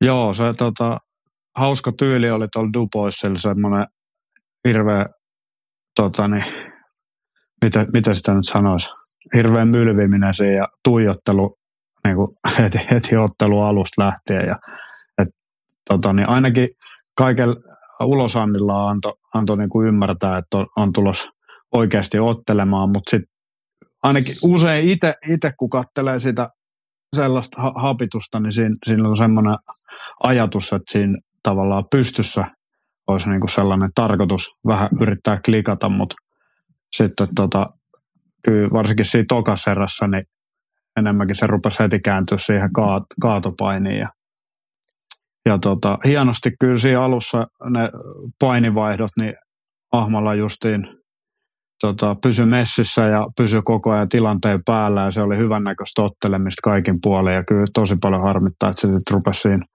toisessa kääntymään, kääntymään vähän just painitilanteet, ehkä ne kiljotiinit, niin se on aina vähän sellaista, tota, mitä, mitä se nyt sanoisi, niin kuin kiljotiini on tietysti yksi, yksi sellaisista lopetuksista, mitä tehdään tosi paljon, mutta missä ei ole sitä dataa, että kuinka paljon ne menee niin kuin vihkoon. Niin ja kahden puolustuksina alle. giljotiini ei ole välttämättä se toimivin. Ei varsinkaan, jos, jos ei sitä käytä siihen mm. sillä tavalla, että, että tota, uhkaa kuristukselle, pääsee eroon siitä, siitä kaadosta, mutta tota, siinä sitten vaan ikävällä tavalla helposti käy niin, että sitten sit jää, se jää selällään ja sitten sieltä on hirveän paljon raskaampaa lähteä puskeen ylös. ylös ja siinä oli, taisi olla ensimmäisessä erässäkin vähän sama, samantyylistä just tilannetta, mutta sitten toi aamulla jaksosi niissä, niissä kääntää vielä tilannetta ja tosiaan oli aika pitkän pätkänkin siellä selän puolella ja hienosti pysy siellä, mutta sekin on raskasta kuitenkin. Tota, eka kertaa oot isoissa valoissa ja ottelurytmikään ei ole, ei ole Mikolla ollut mikään niin kuin päätä huimaava, niin kyllä se, ne kaikki sillä vaikuttaa, että se voi olla arvaamattoman raskaskin se ensimmäinen erä ja, ja näin, että en, en tiedä, mä Mikon kanssa en nähty sitten tai että en päässyt jututtaa, että miltä, miltä se niin sitten tuntui, tuntui tota, niin se eka erä, lähtikö kaikki mehut vai ei, ei se nyt silmään niin pahalta näyttänyt siis toka erä mitenkään millään tavoilla, että se olisi mehut ollut siinä kohtaa syöty, mutta vahva oli kaveri päällä sitten tokas eräs kuitenkin tämä Dupois. Mikon kanssa vaihdettiin viestejä tuossa ottelun jälkeen ja Ahmala kertoi, että ekassa erässä, mistä hän pääsi käsilukosta vielä veken, niin, niin oli lähtenyt ilmeisesti kyynärpään sijoiltaan ja erätauolla, kun hän laittoi kädet sitten Rainemon oli olkapäälle ja ravisteli käsiä siinä, niin sitten oli lonksahtanut paikalle, että, että vasen käsi käsittääkseni oli ollut sitten pikkasen käyttökelvoton okay. sitten sen jälkeen, mutta, mutta tota, toivon mukaan nyt mitään pidempää ja pahempaa loukkaantumista ei tullut. Hyvä matsihan se oli. Toki se on harmillista, että tappio tuli, mutta lopetusyrityksiä oli, oli riittävästi ja tempo oli todella korkea ja kyllähän yleisökin heräsi tuohon matsiin, koska siinä sattui ja tapahtui niin sanotusti.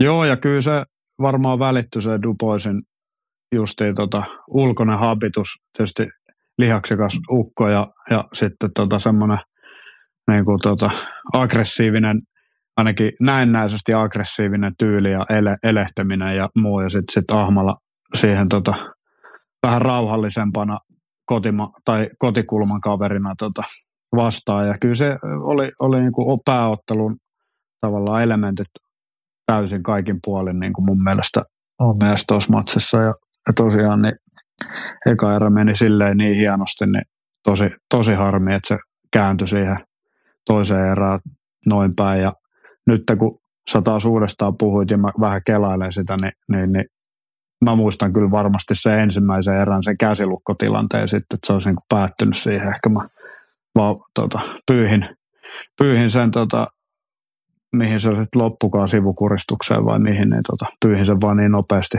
mm. tiu, tiuskispäissä, niin, niin tota, pois, että mä en muistanut sitä, mutta Dubuan, matsi.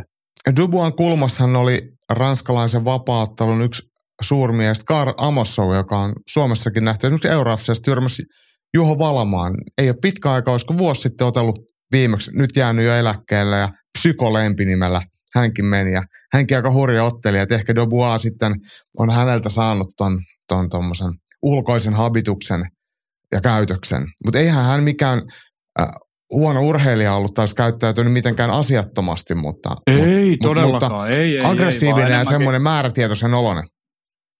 Joo, ja mä, mä väittäisin näin, että se oli, se oli ehkä jopa tota, niin, ihan, ihan tarkoituksenmukaista. Mä, mä en ole niin kuin, sillä silmällä hänen aikaisempia tota, niin, otteluita kattonut tai skautannut tai muuta, että et, et oliko tämä niinku uusi juttu tai onko tämä jossain matkan varrella keksitty, että tälleen kun käyttäytyy, niin, niin toinen voi olla pikkasen tota, niin varovaisempi mm-hmm. ja ehkä niille kaatopaikoille voi sit, sitten, tai kaatopaikkoja voi tulla sen, sen kautta sitten tota,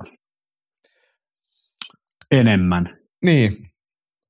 Siinä oli nyt ottelukortti tältä erää käyty läpi, mutta kyllä mulle ainakin iso uutinen oli nämä One Silver lausunnot siitä, että mitä Gates seuraavaksi tekee. Tosiaan toi videohaastattelukin löytyy YouTubesta meidän toimesta, niin pointtihan on se, että seuraava Gates äh, huhtikuussa kevään jälkimmäinen tapahtuma, niin tullaan näkemään Pasilan tripla ostoskeskuksen Beach-nimisessä rantalentopallo areenalla, missä järjestetään tapahtumia, ja Gates menee siis sinne.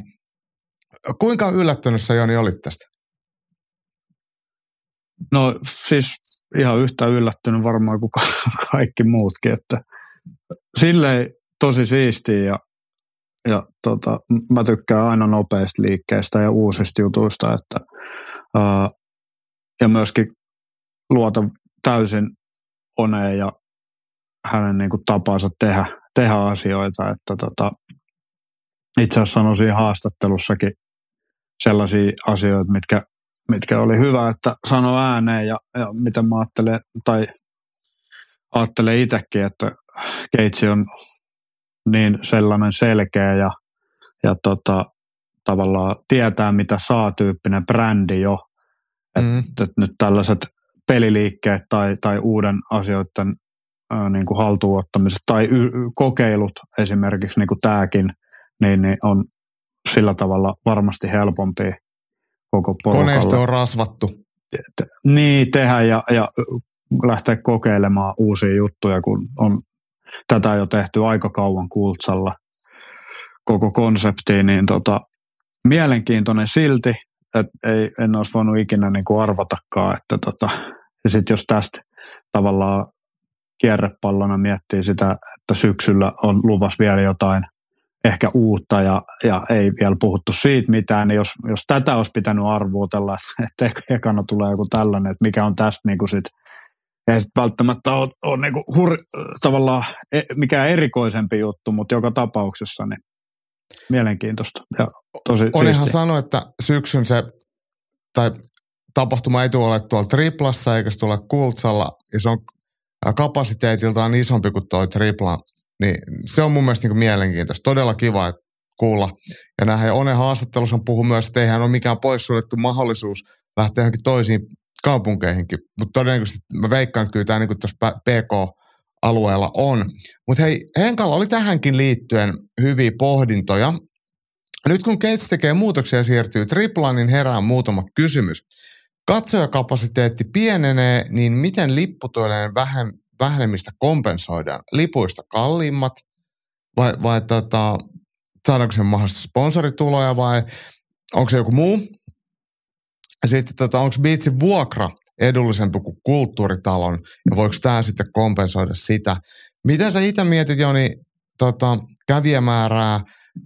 Kultsallekin sinne mahtuu se pyöreästi tuhat ja tonne jos mahtuu vähän vähemmän, niin, niin mun mielestä ehkä on tuntunut siihen, että kyllä voisi olla vähän isompi paikka kuin kulttuuritalo, niin sitten jos mennään vähän pienempään, niin se vähän mietityttää just, niin tämä on aiheellinen, tämä Henkan kysymys, tuleeko lippujen hinnat sitten nousemaan vaikka halvimmillaan 40-50 tai johonkin, että pystytään sitä tapahtumabudjettia pitämään samanlaisena?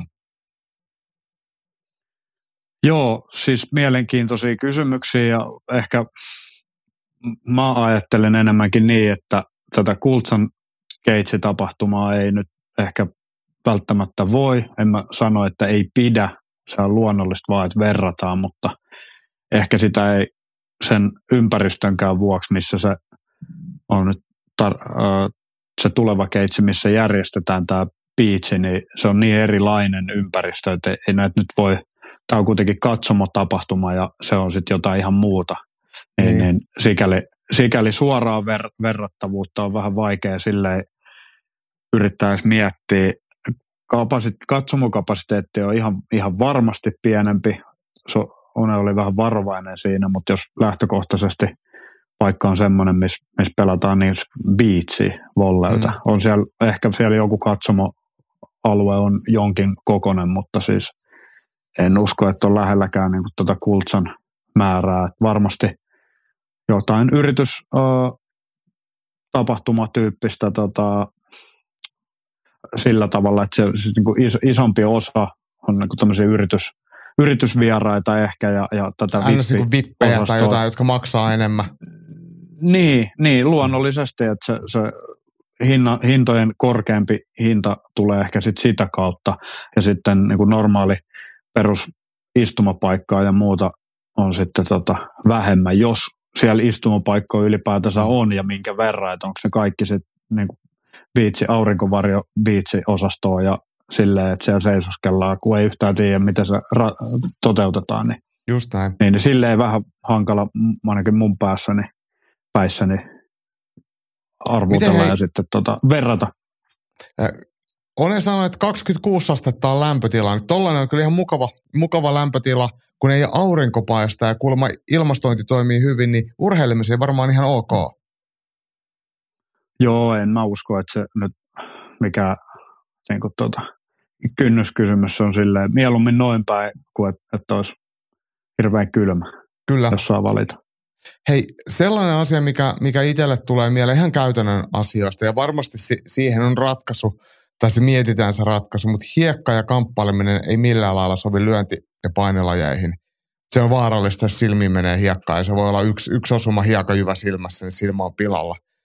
Ja eihän vapaatteluhäkkiin saa mennä kengät jalassa, niin, niin sitten jos otellaan alueella, missä on hiekkaa, niin kuinka paljon – tai minkälainen riski sitten se hiekan kulkeutuminen sinne ottelualueelle on, mutta tämä nyt on vain niinku spekulaatio ja siihen varmasti panostetaan, mutta mut silleen, että toi niinku hiekka ei sinällään ole mikään suotuisa tai hyvä ää, alusta tolle hommalle.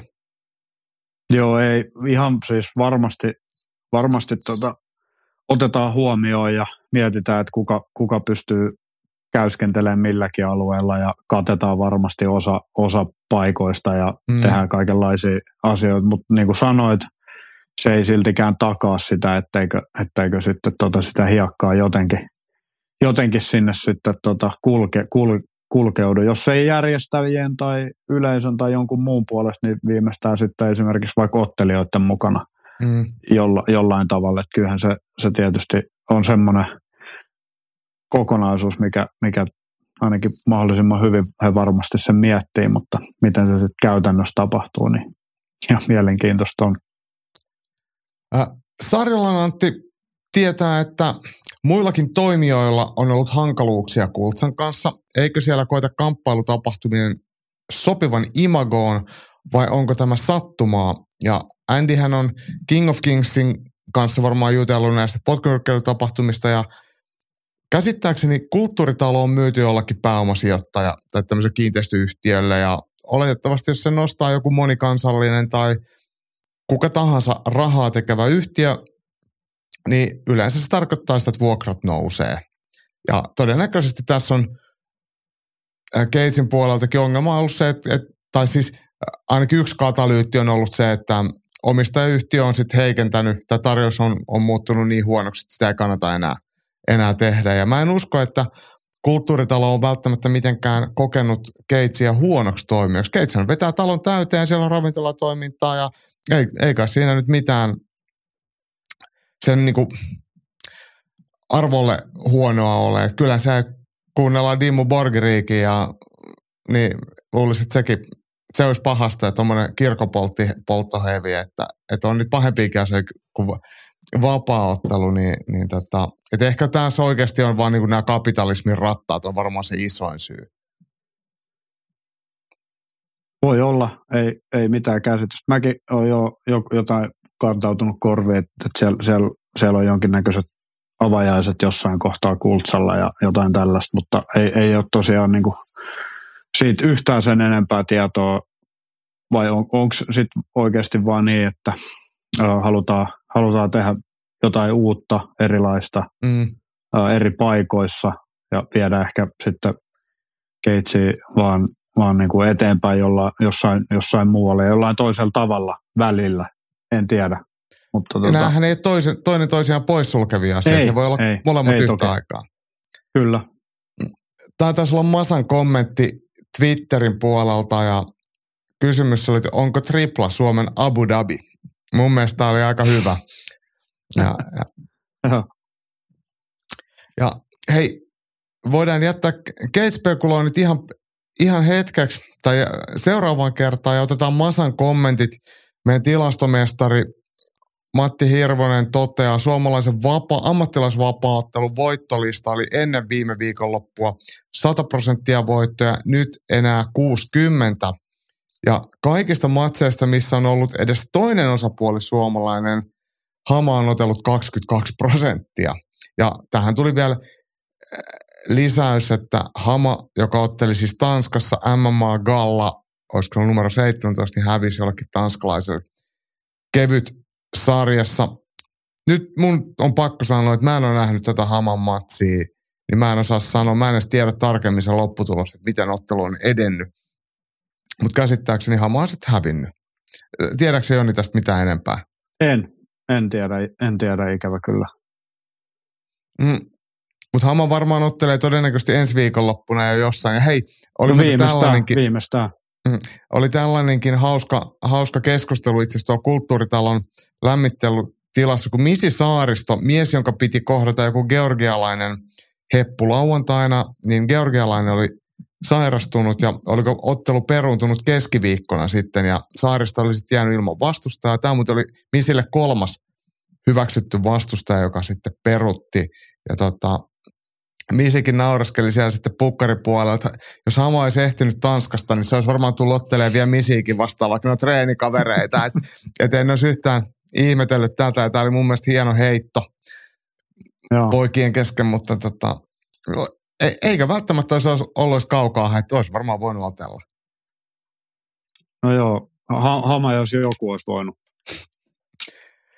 Hamasta vielä yksi uutinen, niin niin Hamahan on tuolla ottelemassa face to face tapahtumassa, mä en nyt muista, olisiko se ollut toukokuussa, niin Niko Korventausta vastaan. Korventaushan on King of Kingsin mestari, onko se nyt 71 kiloisista. Musta on hienoa, että Hama ottelee, mutta ehkä tämä on nyt väärä paikka potkunyrkkeillä jotain itseään isompaa vastaan. Mä en ihan ole varma, että millä säännöllä ne sottelee, mutta, mutta Joo. Tota... No sanotaan näin kanssa, että, että, että, että tota niin, Toivottavasti ei potkunyrkkeilysäännöillä. Mm, mm. Ehkä ne ottaa brassijutsu. Niin, no se olisi, se, se, se, se olisi tota, se voisi olla parempi, joo. Äh, nyt ollaan saatu Suomen viikonlopun agendat käytyä läpi, niin otetaan pienen jinkun kautta UFCn topit ja flopit. Kamppailuviikon topit ja flopit.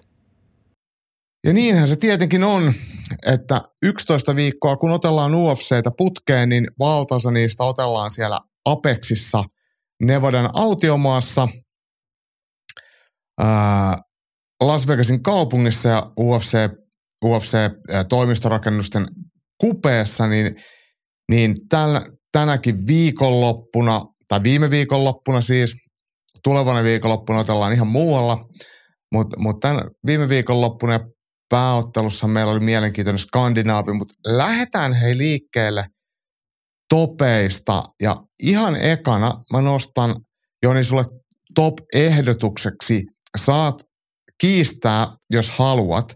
Mutta Rodolfo Vieira, vanha herrasmies BJJ, mustavyö ja sankari Brasiliasta, voitti ensimmäisen erän ää, tota, sivukuristuksella äh, Armen Petrosianin Rodolfo Vieiran ura UFCssä ei lähtenyt mitenkään hirveän hyvin liikkeelle, mutta nyt se alkaa näyttää kuitenkin sille, mille tuommoisen huippu BJ-ukon otteleminen pitäisikin näyttää, että matsi saadaan mattoon ja sitten se saadaan lopetettua siellä, niin, niin voiko tästä antaa nyt pienen papukaijamerkin sitten brasilialaiselle?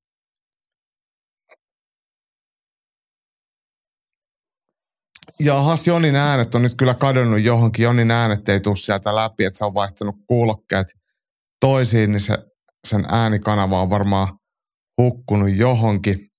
Ilme, ilmeisesti Joni kuulee mut, mutta, mutta, mutta mä en kuule Jonia. Mä en kuule Joni sua ollenkaan. Valitettavasti Jonin laitteesta lähti ääni kuva näkyy ja ilmeisesti Joni kuulee mua, mutta odotellaan hetken aikaa, että Joni saa semmoiset kuulokkeet, mistä tulee ääni pihalle. Mutta hei, Rodolfo Vierasta kun puhuttiin, niin hän teki siis UFC-debyyttinsä jo tovi sitten. Hän ASEAssa ja ACBS Venäjällä kävi ottelemassa BJ-uransa ää, kupeessa, mutta sitten siirtyi vapaaottelemaan ja siellä Venäjän maalla otteet oli todella rajuja. Mutta sitten kun tultiin ufc niin ihan geneeristä Saparbek Safarovia vastaan hävisi ekasseras sivukuristuksella. Anteeksi, nyt mä puhun potaskaan, siis hän voitti ton Sa- ää, Safarovin sivukuristuksella, mutta tota sen jälkeen sitten ää, itse hävisi sivukuristuksella Antoni Hernandezille tokassa erässä – ja sitten voitto tuolta, tuolta tota Dustin Stoltfussista. Ja sitten taas Chris Curtisia vastaan piste tappio, mutta nyt kaksi sivukuristusvoittoa putkeen, niin se on ihan, ihan kelpo saavutus vieralta. Ja tämä oli siis syy tälle tota, ää, top-nostolle. Jokohan Joni on Onko saanut jonkun... Takas lähetyksessä. No niin, Joni on takas lähetyksessä. Loistavaa. Loistavaa.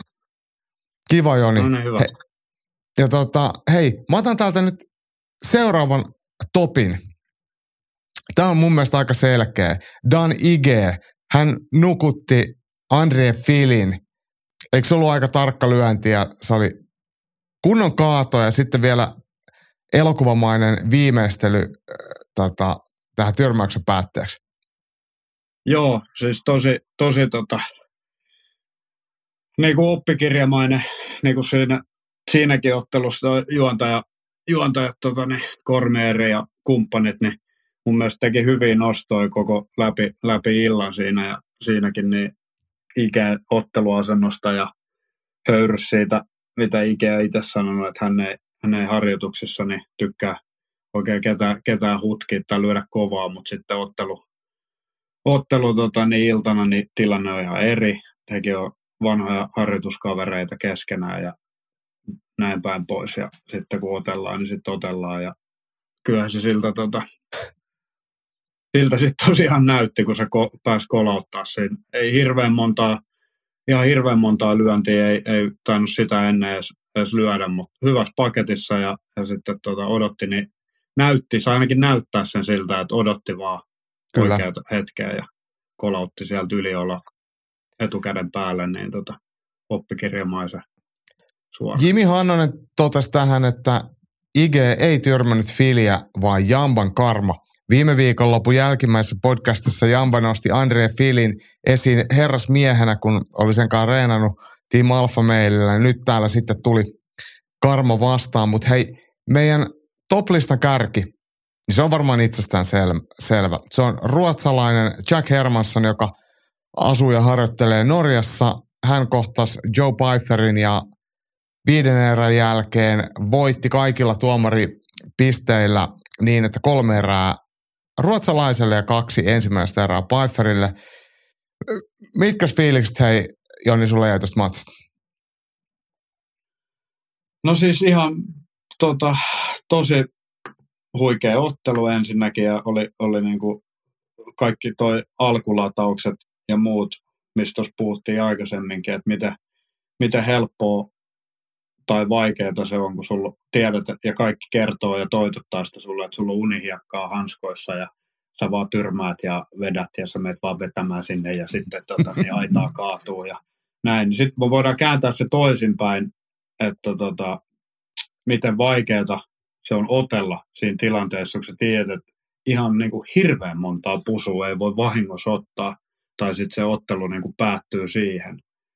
Niin sillä, siltä kantilta mä sitä katoin, ja alkuun Hermanssonin oli varovainen, mutta sitten kuitenkaan se ei, se ei ollut mitenkään, sanotaan, tota, ylivarovainen, tai se ei niinku liikaa hätkähtänyt niistä lyönneistä, vaikka se otti siinä heti kärkeen niin se yhden vasem, vasemman sivarin Kyllä. ja niin, eka erä alussa ja tälleen, niin, niin, niin se on, ei ole tosiaankaan helppo tehtävä yrittää pitää sitä tempoa yllä ja mennä tekemään niitä kaatoja ja pakottaa toista paineen, kun toinen on tuommoinen tota, niin, todella niin kuin vahva niin sanotusti joka suunnasta, että ihan sama mistä päin sä juokset sitä päin täysin, niin se ei niin kuin liikahdakaan mihinkään. Ja sitten vielä lyö perää ja kovaa, niin, niin Kyllä. tota, tosi, tosi hankalat asetelmat. Ja se alkuhan vähän siihen malliin just meni, että vähän varovaisesti ja niin kuin, että tosi ihan sika hieno hauska matsi kyllä kaiken puoli.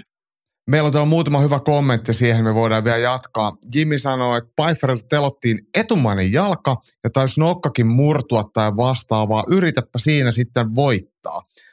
Ja Jack Hermansson aika kärsivällisesti etumaisella suoralla oli tarkkia, tarkkoja osumia ja sitten matalaa alapotkua siihen Pfeifferin etumaisen jalan pohkeeseen Hermansson tykitti.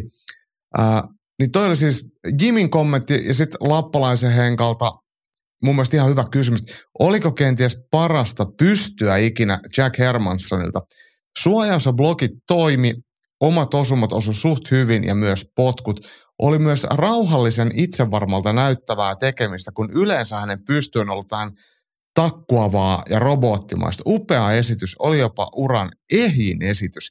Mä otan tähän nopeasti, että ne eka erä niin ei näyttänyt mun mielestä parhaalle Hermanssonille. Mutta ehkä tokasta erästä eteenpäin se näki, että, että sillä oli selkeästi strategia ja se rupesi löytää etäisyyden ja näkemään, mitä Pfeiffer teki. Ja sieltä ei enää tullutkaan osumia. Oma suojaus toimii, oma, oma liike ja luotto siihen, että mulla on nyt resepti tähän, miten se matsi voitetaan, niin, niin jotenkin sen kattomista, mitä se viisainen ottelu siitä sitten etenee, niin se oli todella mielekästä ja todella siistiä ja, ja arvostettavaa. Ja kyllä Pfeiffer joka niissä kolmessa viimeisessä kierrässä, eri 3, 4 ja 5, yritti. Mutta aina Hermasson tuli takaisin ja pisti vähän lisää tehoa. Ja sitten Pfeiffer ei vaan enää jaksanut eikä pystynyt. Ja mikä hei kirsikä kakun päälle. Jack Hermanssonin ää, kaatoyritys vikassa erässä, niin sitten tyylikkäästi maaliin ja hienosti matsi haltuun, niin kyllä ikä ja kokemus kyllä tässä vei nuoruuden ja innon. Joo, siis to, tosi kliinistä niin kuin läpi, läpi silleen, että jos joskus on, on, on miettinyt, että on joku, joku tota, semmoinen taktiikka, niin olisi just mielenkiintoista vähän vielä kysyä lisätietoja tuosta noin, että miten, sä oot, miten te olitte miettinyt tai mink, mitä juttuja, että missä kohdassa rupeat yrittää kaatoa vai eikö sä yritä niitä vai yritätkö niitä? Ja sitten jos näyttää siltä, että ei ne oikein tuu, niin sitten sä et yritäkään. Ja onks, oliko sovittu, että siinä viidennessä erässä sitten, kun se meni tälleen, niin sovitteko siinä, mä en kuullut siinä erätauko keskusteluin, mutta että ol, oliko siinä silleen oikeasti sovittu, että tota, viidennessä sitten kaadetaan, kun on, tilanne on tämä, että sitten sä otat sen kaadon niin sit vä, vaikka väkisin tai näin, ja nythän se, se näytti ihan, ihan silleen kuin käsikirjoitetulta. Kyllä. Tuommoiselta taktiikka, tota, niin vapauttelu tiedä, tiedä hommalta, että, että toki siinä, niin kuin sanoin itsekin, että ehkä muutamia, muutamia osumia tuli liikaa, mutta muuten niin tosi hyvännäköistä tekemistä ja varmaan ne ensimmäiset erät ja eka ja toka erä menee just sen piikkiin, että, että tota, niin Pfeifferi on, on tosiaan sen verran vahva ja kovalyöntinen, että sitä on vaan vaikea niin kuin käsitellä ja tehdä sillä lailla, kun on mietitty ja suunniteltu, mutta sitten kun se tosiaan rupesi kääntyä enemmän ja enemmän Hermanssonille ja ne suorat löysi koko ajan perille ja se näkee, että se tekee vähän tuhoa ja se, mikä jäi siinä Pfeifferilta puuttumaan, oliko se sitten siinä, loukkasko hän siinä takajalkaakin jotenkin vai mitä, mutta siinä eka erä alussa ja eka erä aikana, kun se itse potki niitä alapotkuja, mitkä sitten tällä leikkisesti voi sanoa, että Hermansson matki sen taktiikan mm. sitten. Tota, Makso potut pottoina. Niin, ja sitten Pfeifferillä tavallaan unohti sen koko tekniikan, koko loppuottelun. Kyllä. Hyvä Noi on myös just semmoisia asioita, mitkä uh, on, on sellaisia, mitkä uh, pitäisi sitten nostaa sieltä, pystyy nostaa sieltä kulmasta takaisin siihen peli, pelikirjaan, että nyt, hei, että nyt lisää, lisää taas, että et muista ollenkaan potki, kun se, ne ensimmäiset potkut, mitä se teki, niin Hermansson ihan, ei sen kaatunut, mutta siis todella Horju. iso vaikuttava niin, todella iso vaikuttavuus oli niillä potkuilla ja sitten sit ne jäi, jäi niin kuin ihan kokonaan puuttumaan.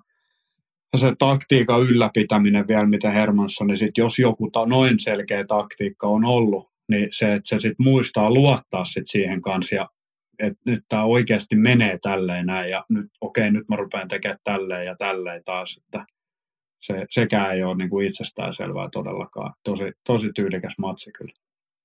Äh, itselle tuli vähän mieleen ammattinyrkkeilyn tämmöiset niin maailmanmestaruusottelut, mitkä on 12 eräsiä, missä ottelun ku, voitto ratkeaa vasta siellä niin viime, kuuden erän jälkeen. Että sitä rakennetaan, sitä ottelun kulkua aika pitkään.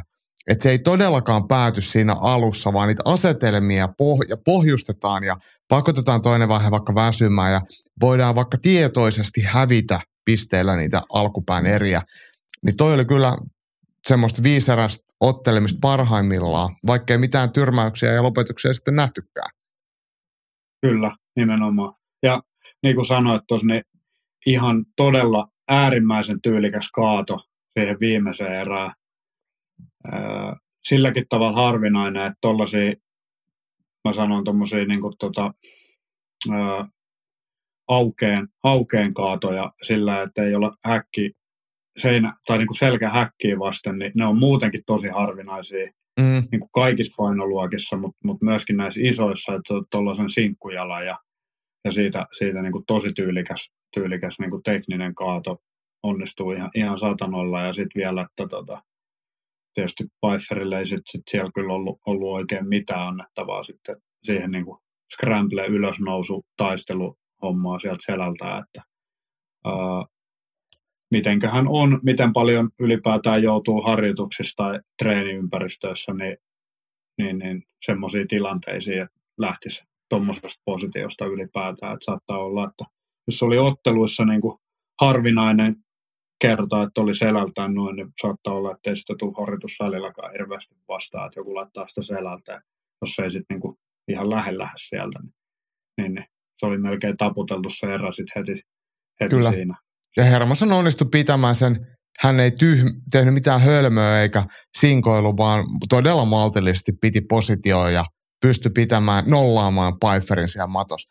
Hei, tämä siis tarkoittaa, että Jack Hermansson otti tyylipuhtaan viiden erän pistevoiton ja kun hänelle annettiin mikrofoni matsin jälkeen, niin hän sanoi, että edellisviikonloppuna otellut Nasudin Imavov olisi miele, mieluisa vastustaja sieltä rankingista, kelpaisi mulle, mutta mun mielestä hän piti hyvän puheenvuoron myös siitä, että vapauttelu lailliseksi Norjassa. Et, et, hän ei ole koskaan saanut koti, tai toisessa kotimaassaan otella. Ja oliko niin, että Hermansson, onko hän otellut edes Ruotsissa UFCssä? Niin, niin silleen, että... muista. Mutta niin, joo, ja senkin se nosti, että olisi tosi kiva otella Ruotsissa myöskin mm. tietenkin, mutta tota, en tiedä mikä siellä Norjassa on, on niin vaikeaa, että kun niillä on siellä kaikkea öljyä ja kaikkea siistiä, niin miksi, mikä, mikä, tota, niin, mikä siellä sillä lailla klikkaa. Että, tota. Hei, mä puhuin viime viikonloppuna ennakossa tällaista, että, äh, Jack Hermanson oli UFC-rankingissa muistaakseni siellä 11 ja Joe Pfeiffer ei ollut rankattu ottelija, mutta rahapelimarkkinoilla tai siis – asiantuntijoiden mielestä, niin hän oli selkeä ennakkosuosikki. Jos Las Vegasissa on näin päätetty, niin sitten se on näin. Ja tätä pohdittiin sitten Jampa kanssa, että miten asiantuntijat voi olla täysin eri mieltä, mitä sitten, mitä sitten vaikka tota, rankingien tekijät. Niin Lassi Hietarinta on antanut tähän sitten kontribuutioita. Mä luen tämän, ja tämä on mun mielestä hyvä, hyvä täydennys. Jaakko ihmetteli edellisessä podcastissa vedonlyöntikertoimien UFC-rankingin ristiriitaisuutta. Kuten Jamba totesi, niin eihän kumpikaan ole välttämättä väärässä, kriteerit ovat vain erilaiset. Kertoimen laskijat yrittävät käsittääkseni arvioida pelkästään tämän hetkistä suoritustasoa, kun UFC-rankingeissa painotus on enemmänkin aiemmassa UFC-menestyksessä. Kuvitteellinen esimerkki. UFC-mestari on voittanut pari edellistä mestaruusottelua lamaisten – esitysten jälkeen kyseenalaisilla pistetuomioilla. Lisäksi mestari palaa loukkaantumistauolta. Vastaan asettuu nuori nouseva haaste, joka on voittanut kaikki ottelunsa vakuuttavien ja ylivoimaisten esitysten jälkeen ensimmäisen erän keskeytyksillä. Yksi haasteen voitoista on tullut mestarin entistä ykköshaastajaa vastaan, jonka mestari voitti kyseenalaisella pistetuomiolla. Kertoiten valossa haastaja on melko selvä. Ennakkosuosikki, pitäisikö UFC antaa mestaruus jo ennen ottelua haastajalle, jotta UFC-rankingit voisivat olla oikeassa ja yhtä mieltä kerrointen kanssa. Tämä on loistava selvennys tästä ja ää, rankingit, mitä UFC toteuttaa, niin nehän on subjektiivisia, mitä, mihin toimittajat ja jotkut lajiaktiivit osallistuu ja niitä luodaan sitten kuka voittaisi kenen tai kuka, miten me halutaan niitä arvottaa. Ja sitten jos puhutaan jostain tuollaisesta kertoen, miten niitä rakennetaan, niin nehän on matemaattisesti lasketaan, että mikä on todennäköisesti, että kumpi voittaa. Nämä, nämä on, on erilaisia, mutta nämä on, tämä on silti mun mielestä ihan hyvä semmoinen keskustelu, varsinkin kun rankingeissa toinen voi olla tosi selkeästi 50 sijaa toista edellä, mutta sitten se ei kuitenkaan ole ole ennakkoisesti ottelua, että mitä, mikä se rankingin sitten niin kuin merkitys sille on, että tai ainakin niitä pitää osata, osata tulkita. Ja, ja tämä Lassin ää, toi esimerkkihän on äärimmäinen, mutta se tekee ton selkeäksi ton pointin. Ja mikään ei ole niin kivaa, kun keskustellaan, että kuka on oikeassa ja kuka on väärässä, tai miettii, että kuka voittaisi kenen. Että ei, eihän näistä pitäisi mun mielestä luopua, mutta, mutta tota, niitä pitää jotenkin just osaa tulkita. Ja mun mielestä oli hyvä selvennys sekä mulle että varmasti monelle muullekin. Kuinka Kyllä, paljon, niin, kuinka paljon Joni sä katot jotain rankingeja? Öö, siis tosi vähän mitenkään sillä lailla, että e, sanotaan, että se tuo semmoista lisäarvoa tietysti, että ihan kiva, niin kuin nice to know hommaa. Että okei, että tämä on tämmöinen ja tämmöinen rankingi. Tietysti kun mennään joku 100-200 UFC taaksepäin, milloin niitä oli just niin kuin kymmenen sellaista, ketä oli otellut jo UFC useamman ottelun ja sitten loput oli sellaisia, ketkä ei ollut otellut yhtään kertaa tai yhden kerran, niin mm. silloin oli vähän mielenkiintoisempi. Ehkä se on sieltä tavallaan tullut, että niille ei ole niin suurta merkitystä, mutta nykyään sitten taas, kyllähän sen suunnilleen tiedät sen, jos et ihan top vitosta, niin ehkä sen niin kuin top kolmosen ainakin, ketä mm. on niitä kärkipään niin kuin ottelijoita ja tiedät jo siitäkin, että niillä on aika pienet että jo, jokainen niistä voisi, no ei nyt joka painoluokassa, mutta, mutta monessa painoluokassa niin kuka tahansa niistä nyt voisi voittaa toisensa ja että sille ei oikeasti ole niin kuin hirveästi merkitystä. Mutta tässä on hyvä pointti just toi, mitä sanoit ja mitä Lassikin tuossa nosti tuolla omalla esimerkillään, niin tota, että mitkä ne on ne kriteerit, että ne pitää ymmärtää, että millä, miten se rankingi on ja mikä siihen vaikuttaa, että joku on toista ylempänä ja näin päin pois. Se on varmaan myös, sanotaan kun mennään siitä top viidestä, niin sinne ylöspäin, niin jokainen ottelija miettii, että nämä on väärin rakennettu ja hänen pitäisi olla korkeammalla kuin tuon toisen ja näin päin pois. Mutta jos kaikilla on suunnilleen samat säännöt, niin sitten se on semmoinen rankingi. Että y- tota... Tästä UFC-rankingeista haluan vielä sanoa sen, että niiden ainoa uh, syy olla olemassa on markkinoida UFCn omaa tuotetta. Ja mm. niillä perustellaan otteluja ja luodaan tarinaa. Ja se, se ei ole mitenkään, se, no, ne rankingit on just sellaista, mitä UFC itse haluaa. Niitä ei tehdä mitenkään ulkopuolisten toimesta eikä millään matemaattisilla kaavoilla eikä todennäköisyyksillä, vaan se on työkalu, jolla me myydään sitä tuotetta. Ja sitten kun ottelijat, just nämä, ketkä on siellä rankingeissa, niin sanoo, että mun pitäisi olla tuolla ja mun pitäisi olla täällä – niin e, kenenkään ei pitäisi olla missään tai silleen, että, että se on ihan vaan niin UFCn oma, oma niin kuin työkalu, että, että se on periaatteessa, sillä ei ole mitään tekemistä minkään oikein ottelullisen arvojärjestyksen ka- kanssa, tai hyvin vähän ainakin sen kanssa tekemistä, Joo. lähinnä tarinan kerronnallista ja tällaista. Mutta kaikki ottelijatkin, että, että joo, mä, mä oon tällä ja tällä siellä, mun pitää saada otella tota ja tota vastaan, mutta tota ja tota toista vastaan. Mä en halua otella, kun se on täällä mielikuvituslistalla mun takana. Niinpä, just silleen, että sit jos sä oot itse siellä perässä, niin se ei käy sulle, mutta sitten kun mm. sä oot mm. itse siellä nok- nokittelijan paikalla kärkipäässä, niin sitten se yhtäkkiä kiinnostaakin, että miten se mielikuvituslista menee. Se niin. on ihan luonnollista, tietenkin Just se menee tuolla. Just näin. Mutta uh, siis tota, sanotaan nyt sit, en mä tiedä, mulla ei sille ole, niin kuin sanoin, niin mä en sitä ole niin hirveästi seurannut ja mä en arvota sitä mitenkään sillä, mutta jos joku on jossain painoluokassa nyt vaikka viiden parhaan joukossa, niin totta kai se mullakin herättää jo enemmän jotain kuin, että, että, aa, että nyt se otteleekin tällaista kaveria, joka on niin kuin vaikka viidestoista. Kyllä. oikeassa elämässä ne on ihan tasavertaisia ja melkein samanlaiset listat ja pälä, pälä, pälä, mutta paljonhan on ollut esimerkiksi just tällaisia, ketä on otellut jo UFCs tosi kauan, eikä todellakaan ole välttämättä mestarihaastajia, mutta ne on silti pitänyt aika korkean rankingin mm. ää, jostain syystä, niin, niin, niin kyllähän siinä sellainen tarinankaari on varmasti vahvasti läsnä ja, ja tota, kyllähän se kertoo enemmän kuin että sulla on joku numero perässä, et, että tota, kun se, että kaikki olisi vaan ot, niin kuin, ei olisi mitään rankingia. Jep. Olisi vaan mestareja, sitten loput olisi vaan niin kuin ottelijoita. niin sittenhän kaikki olisi tavallaan haastajia ja Mm. voisi olla se seuraava, niin, niin kyllähän se vähän tähän niin kuin myöskin yleiseen jauhamiseen, niin, niin ehkä vähän helpottaa sitä, mä sanoisin. No, itselle se ainakin on työkalu. Just niin. Se ei ole mikään raamattu, mutta se on työkalu. Mutta tämä äskeinen kysymys oli tosi hyvä ja taisi voinut ihan hyvin olla kamppailukansanradion puolella, mutta siinä oli toi viite tuohon UFCn pääotteluun, mutta nyt me avataan sitä postilaatikkoa ja katsotaan, mitä sieltä löytyy. Ylilyönti podcast. Kamppailu kansan radio. Ja me jatketaan hei Lassin kontribuutioilla. Ne on hirmu hyviä ja Lassi ei ole hirveästi aikaisemmin tainnut laittaa, mutta nyt tulee, ja täältä tulee heti UFC 300 sen ää, pääotteluksi vaihtoehtoja, ja nämä on loistavia. Kauan spekuloitu ja odotettu Zuckerberg vastaan Musk BSF vyöstä Baddest Sommerfucker. Mitäs tykkäisit Joni tästä?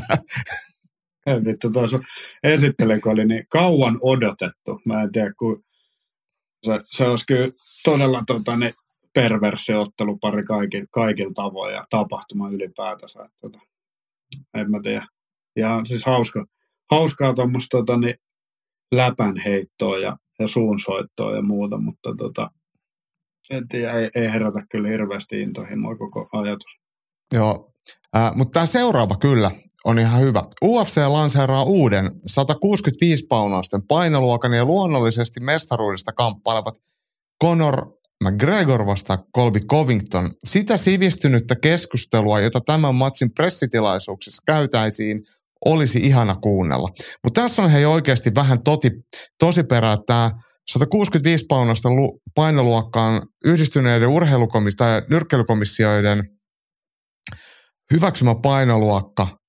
Eli, eli periaatteessa on ihan mahdollinen järjestää. Ja tästä on ollut puhetta, kun se harppaus 70 kiloisista 77 kilosia on iso, että siihen tulisi se 10 paunan nousu 70 75 ja sitten mahdollisesti 77 nousisi siihen 80.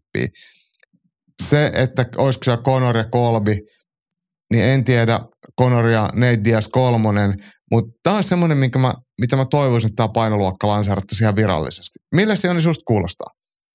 Itse asiassa tosi hyvälle, ihan sika hyvä nosto ja, ja tota, hyvä, hyvä tuommoinen haku. En tiedä mistä, mistä tota, onko kuullut näitä samoja, samoja puheita ja virittelyitä tuon painoluokan ympärille. Ja ei myöskään UFC, kun miettii UFCtä, niin toi otteluparikaan ei ole mun mielestä mitenkään siis aivan absurdi tai sellainen verrattuna ehkä nämä kaksi, tämä tota, niin ed- edellinen ja seuraava, niin niihin verrattuna, niin ihan siis, ja painoluokka on ihan tota, niin, tosi tervetullut, että ei, ei niitä todellakaan vielä ole mitenkään liikaa, että ei olla vielä missään nyrkkeilyosastossa. Että, Kyllä. Että, tota, sikäli niin ihan, ihan hyvin sopisi tuohon väliin, väliin sillä tavalla, että tota, noi painoluokat on kuitenkin Yleisiä. Niin, sillä tavalla, että näissä painoluokissa on kuitenkin eniten sitä massaa ja määrää, niin, niin sinne ehkä tohtisi tota, saadakin vähän le- leveyttä Just lisää näin. ja sitä myötä sitten tietysti lisää mestareita. Jep. Ja myytävää. Mutta nyt on sitten seuraava ottelu on semmoinen, mitä voitaisiin myydä Dana White vastaan Joe Rogan ihan vaan, koska ihmiset varmasti maksaisivat, jos saisivat nähdä Dana Sedan myllyttämässä. Eikö päätarkoitus ja ehkä ainoa tarkoitus ole kuitenkin kääriä fyrkkaa. Täällä on kuunneltu Lassi on ihan selkeästi ollut linjoilla, koska kaiken UFCn tekemisen ja price fightingin idea on kääriä fyrkkaa. Ja tossahan siitä olisi kyse, mutta kumpi voittaisi, Dana White vai Joe Rogan? No eiköhän tota, niin Joe, Joe Rogan, niin sillä on kuitenkin pitkän linjan, pitkän linjan tota, niin tausta ihan, ihan jo tota, tosi TV-otteluista lähtien, niin, niin, niin, se on tottunut olemaan valoissa ja tietysti kamppailu, kamppailumeritytkin on huomattavan paljon varmaan kovemmat kuin Uncle Danalla, mutta mut silleen olisi ihan hauska, hauska tota, pari, että minkälaista sanailua noiden kahden, kahden välillä olisi. Mm. Miten, miten syvältä ja henkilökohtaisia tota, juttuja löydettäisiin kulisseista sitten, kun mentäisiin otteluviikolle, niin sieltä voisi tulla ihan mielenkiintoisia nostoja. Joe Joo. Roganikin on niin, niin myöskin ihan, ihan jonkinlaisen uran tehnyt stand-up-koomikkona, niin ei, ei hänkään niin kuin ihan hidas varmasti ole Jep. noissa Jep. jutuissa. Mutta äh, joo, Lassi... te, teatteri, teatteri kansalle tietysti aina. Jep. Lassi päättää vielä puheenvuoronsa. Kiitos vielä Jaakolle, että olet vetänyt hyvin ilman Jania, vaikka joudut tahattomasti Janiksi Janin paikalle ja Janille parempia vointeja, pikaista paranemista. Tähän meidän on kaikkien varmasti koko ylilyöntiperheen helppo yhtyä. Mutta mä myös sanon tässä kohtaa kiitokset Joni sulle, kun sä oot siellä ja kaikille muille, ketkä on lauttamassa ylilyöntipodcastin tekemisessä. Ää, Lappalaisen Henkalla on nyrkkeilyä. Devin Heini, Ryan Garcia matsi varmistui huhtikuulle. Upea ottelu. En sen enempää lähde vielä ennakoimaan, mutta nostan esille sen, mikä mua hämmentää, nimittäin Garcian lyttääminen somessa. Äijä on ainut näistä isoista nimistä, ketkä ei suojele omaa rekordia, vaan kohtaa parhaat. Ja hän saa isot nimet samaan kehään. Eka Javonta Davis ja nyt vuosi Devin Heini. Toki välissä voitto, mutta silti. Muut isot nim, nimet, nimimestarit YMS saisi ottaa hänestä mallia, että parhaat kohtaa, eikä se jäisi vaan somehuuteluksi. Respect ja Devin Heini, Ryan Garcia amatöörin otellut kuusi kertaa ja voitot on 3-3. Erittäin tervetullut ottelu ja ei, Joni ei ole varmaan hirveän vaikea allekirjoittaa tuota Henkan totemusta, että ammattinyrkkeilyssä liian usein mestarit ei kohtaa, parhaat nyrkkeilijät ei kohtaa parhaita nyrkkeilijöitä. Joo, no se on ihan, ihan tota, niin, varmasti kaikki, kenellä sydän sykkii pelkästäänkin nyrkkeilylle, niin niitäkin niin kuin suorastaan, suorastaan vituttaa ja harmittaa se aika ajoin se säätäminen ja tota, niin, kaiken, kaiken maailman niin kuin kulissihommat ja muut, mitkä ei, ei sitten kuitenkaan aja asiaa siihen, että kaikki pääsisi ottelemaan keskenään ja parhaat kohtaisi ja niin edelleen ja niin edelleen. Ja ehkä toi, toi on just tämmöistä tota, niin tuoretta, uutta nuorten, nuorten niin kuin näitä esimerkkejä, että se voi jossain aikamäärässä niin vähän kääntyä sit siihen, että heilläkin on intresseissä sit oikeasti otella parhaita vastaan ja ehkä siinä voisiko tuolla Garsin jälkeen olla mielessä ihan puhtaasti myös sen hillon tekeminen. Eli, Kääri fyrkkaa. Se saisi käärittyä sit sitä fyrkkaa, jos mm. ei se rekordi pysy puhtaana. Jep. Niin parhaita tulee fyrkkaa, kun kohtaa noita parhaita. Ja Näin se on. Vielä tota, sekin on somessa kuitenkin ollut pienestä pitäen, niin ymmärtää vähän sitäkin markkinaa, että miten, miten noita asioita myydään. Että tota. Tätä ottelua ehditään moneen kertaan spekuloimaan vielä, mutta nyt jatketaan nyrkkeilyn parissa ja aika monen shokki-uutinen ainakin itselleni ja mä luulen, että se on ollut Jonillekin shokki. Ope Breiliin laittoi muistuksen erittäin yllättäviä uutisia Espanjasta. Arson Kataev ilmoitti lopettavansa nyrkkeilyuransa.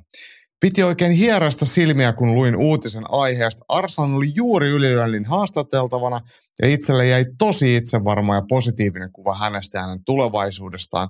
Ja sitten aivan puun takaa ilmoitus lopettamisesta. Ylen uutisessa sanottiin, että kaipaa jotain muuta elämäänsä kuin nyrkkeilyä ja iso hatunnosto Arsonille, joka mainitsi omalla sometilillään järjestämänsä mediatapahtuman, jossa avaa asiaa enemmän. Suoraselkäistä toimintaa herää mieleen kysymys, miltä Suomen nyrkkeilyn tulevaisuus nyt näyttää, onko synkkaa vai ei. Ja puhutaan nyt kuitenkin ammattinyrkkeilystä eikä amatöörinyrkkeilystä. Me ollaan molemmat tunnettu Arsan pitkään ja mä yllätyin ja on toki onnellinen, että Arsan, jos hän haluaa lopettaa, niin hän uskaltaa sen tehdä. Mutta kyllä mä silleen niin vähän harmittaa suomalaisen nyrkkeilyn kannalta ja se, että tiedän, että Arsenilla on resursseja tehdä vaikka ja mitä ja siellä on ollut matseja sovittuna ja kaikki on silleen ollut tavallaan aika hy- hyvin, mutta mä luulen, että tässä on taustalla joku tämmöinen henkilökohtainen yksinkertainenkin syy, että kymmenvuotiaasta asti kilpanyrkkeilyä, niin jossain kohtaa sitten huomaa, että, että vaikka taloudellisesti se alkaa olla niin pitkään miinusta, niin pitkään tehtynä, että, että, että ei enää vaan niin ei vaan enää huvita. Ja sitten se on suoraselkäistä sitten lopettaa, ei siinä ole mitään pahaa. Mm, olit se Joni yllättynyt? Siis olin totta kai nyt harmikseni niin just heti, heti funtsi, että, että olisi tietysti kiva itsekkäästi niin soittaa Arsanille ja kysyä, että mikä mikä homma ja mitä, mm. mikä meininki, mutta sitten harmittelin enemmänkin sitä sitten taas, että kun ei olla ei ole pitkä aika Arsu niin nähnyt, ei ole, ei ole tota, niin törmätty missään tapahtumissa tai, tai salillakaan ja muuta, niin, niin ei tiedä silleen, että mikä, mikä homma sitten ja näin niin kuin mitä, se vähän mitä on seurannut sit tuolta Suomen puolelta Arsonin tekemisiin, niin kaikki on näyttänyt just siltä, miltä pitääkin ja mm. on niin kuin tavo- tavoitteellisesti tota, urheilee ja, ja varmaan tosi hyvä ja pressi siirtymä ollut sinne Espanjaan. Toki ää, hänkin, tota, hänelläkin on laaja kaveri ja ystäväpiiri ja perhe on tärkeä, niin, niin sitten miten, miten paljon viettää aikaa itsekseen ja ehkä pyörittelee ja funtsii näitä asioita enemmän sitten siellä, kun on päässyt Espanjassa harjoittelemaan ja sitten nyt kanssa kilpailee, niin onko siitä herännyt joku tällainen, että tota, on, on aidosti miettinyt sitä asiaa, että haluatko tätä miten paljon tehdä ja just nämä tällaiset, mitä säkin mainitsit tuossa, että voi olla yksinkertainenkin joku, joku syy, syy tälle asialle, että on, on just niin, niin monta vuotta jo tahkonnut niin sanotusti, että se ei enää niin sanotusti liekkipala ihan niin, niin kirkkaana ja nyt on sitten päätynyt nopeasti tälleen meidän silmille niin, niin ilmoittaa ratkaisusta, mutta todennäköisesti sit, jos se on tällainen asia, niin sitä on kyllä varmasti mietitty. Ja tässäkin tapauksessa tietenkin tosi tarkasti ja hartaasti, että tota, ei se silleen var, Arsenalille itsellään ei varmasti tullut kuitenkaan minä niin äkkinäisenä asiana voisi kuvitella. Ja me varmaan tästäkin puhutaan, kun Arsenal itse tiedottaa siitä lisää. Ää, mennään eteenpäin ja tämä liittyy osittain viime viikon jaksoon. Ää, Mika Moukari-Sinkkonen, Suomen kokeneen vapaattelutuomari, laittaa palautetta. Puhuttiin Jampan kanssa Rupposen ja Jokoen matsista, niin katoin sen pitkästä aikaa. Nykykäytännön mukaan olisin kyllä keskeyttänyt ottelun aikaisemmin – silloin oli silloin ja nyt on nyt. Eli Mika Moukari Sinkkonen taisi olla kehässä, kun Rupponen paiskas jokoin mattoon. Siinä jokoi taisi olla jo vähän unilla ja Rujo pääsi sinne antaa pari pusua vielä ylimääräistä. Ja se on hyvä, että Sinkkonenkin mietti asioita, eikä vaan selittele. Se on arvostettavaa, mutta hei, täällä on, liittyy myös tämänkin viikon vieraaseen Joni Salovaaraan ja päivän vieraasta ainakin sellainen muisto, että kuulin kerran Seinäjoella Botnia Punishment-tapahtumassa, kun paikalliset tytöt jutteli keskenään Jonista, että toi on hyvännäköinen jätkä. Ja toki Jonista on kuulemma hienoja soturijuttujakin äh, Sinkkosella plakkarissa. Harmi, kun jo, tota, se ei avannut niitä tähän. Nämä soturitut on aina kaikista parhaita juttuja.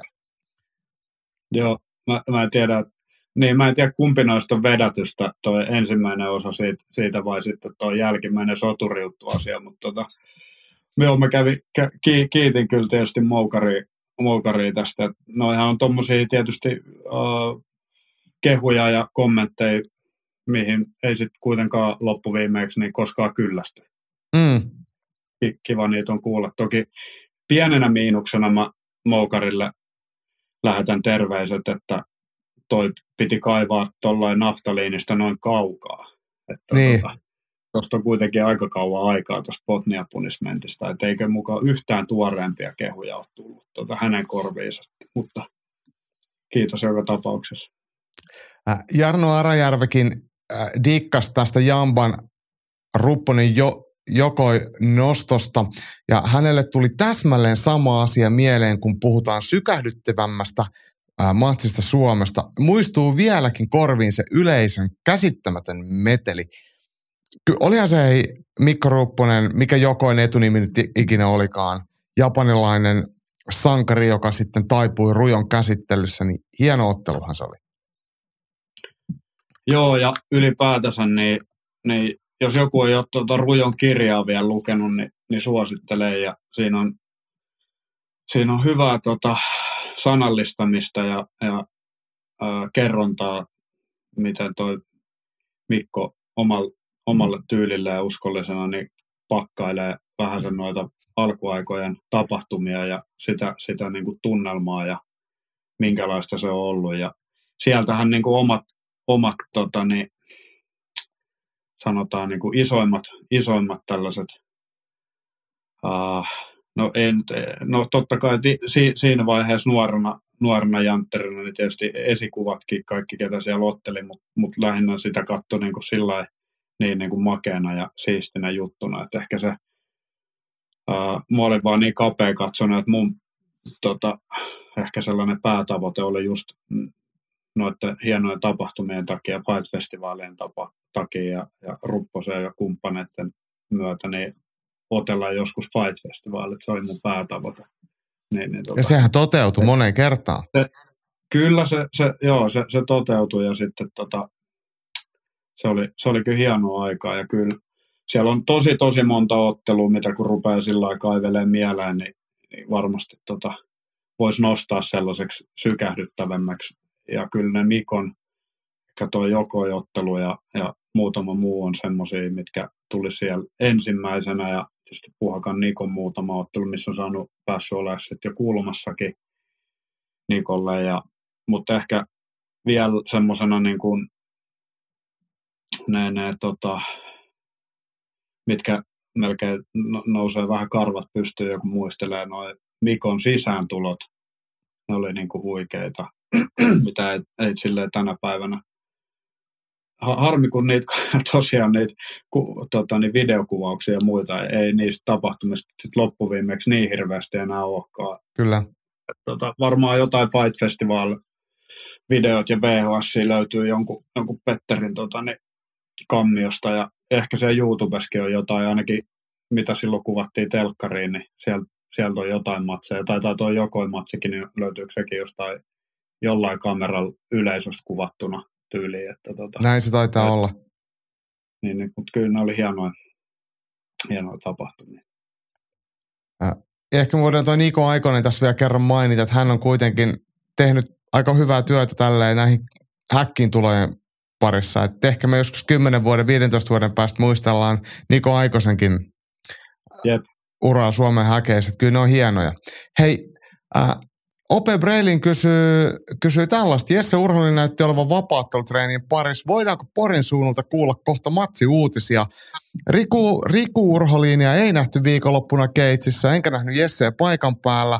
Ja mä en ole kyllä kuullut Jessen otteluutisista, mutta käsittääkseni hänelle oli joku kyynärpäävamma, mikä on korjattu. Mutta tiedätkö Joni mitään? Oletko sä kuullut? Eh, eh. Ei, ei, ei ole, ei ole tota, vaikka Pori ei tästä Tampereelta niin pitkä matka, niin, niin itse asiassa har, harmittavan vähän tulee rampattua siellä treenienkään merkeissä, mutta mä oon ihan, ihan tota, niin, katveessa. Sori OP, me ei osattu nyt vastaa sulle, mutta me kyllä kerrotaan heti kun tiedetään ja voit kysellä tulevaisuudessakin tietenkin Porin suunnalle sitten kaikille re- hyviä treenejä, jos siellä on jotain tiedotettavaa, niin kertokaa ihmeessä meille. Me kyllä ylilyönti ylilyönnin kanavissa niistä sitten mielellään keskustellaan. Hei, äh, Mr. Häkkiradio eli Jami Kuparinen on laittanut meidän Facebook tai ylilyöntipodcastin Facebook-ryhmään jakanut postauksen Espanjassa nähdystä Dogfight Wild Tournamentista, jossa neljän miehen Striking Only Bloodsport-turnaus järjestetään. Ja tätä meiltä pyydetään fiilistelemään ja tämä otteluareenakin on, kun Van Dammen Bloodsportissa semmoinen vähän kalteva alusta, niin mä en ole yhtään yllättynyt, että Jami on, on tämän löytänyt ja mä en ole yhtään yllättynyt, että Jami on laittanut sen just meille. Arvostan toki sitä, mutta mä oon kyllä sitä mieltä, että Bloodsport on parhaimmillaan VHS-nä ja leikkaamattomana ja sitä ei pystytä kopioimaan Espanjan maalla.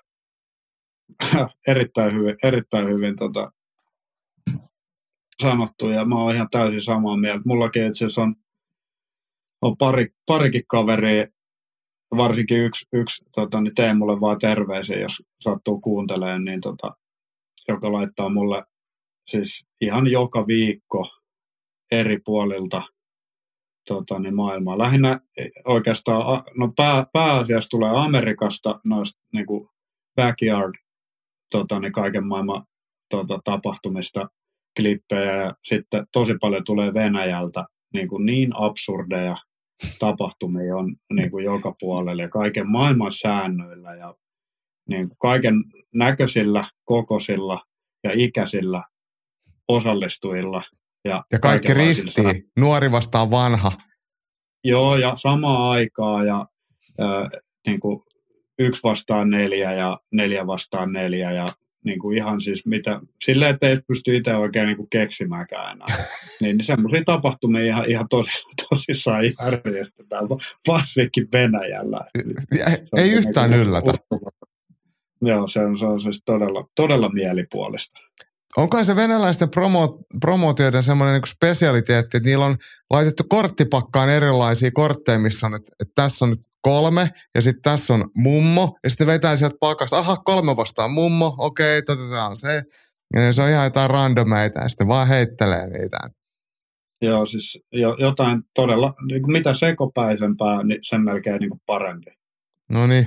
Ja, ja, et, tota, en mä tiedä. Yksi oli semmoinen esimerkiksi, missä oli kapea nyrkkeilykehä, mikä nyt tuli vaan tässä mieleen, tästä on jo aikaa. Se oli kapea nyrkkeilykehä ja sitten siinä oli no, jonossa niin kuin siinä kehän ulkopuolella hahmoja. Ja sitten siinä oli toisella puolella joku, joka oli pikkasen parempi kuin siinä toisessa jonossa ne ensimmäiset, niin se veti siitä pari ekaa pystyy ja sitten sieltä tuli aina seuraava.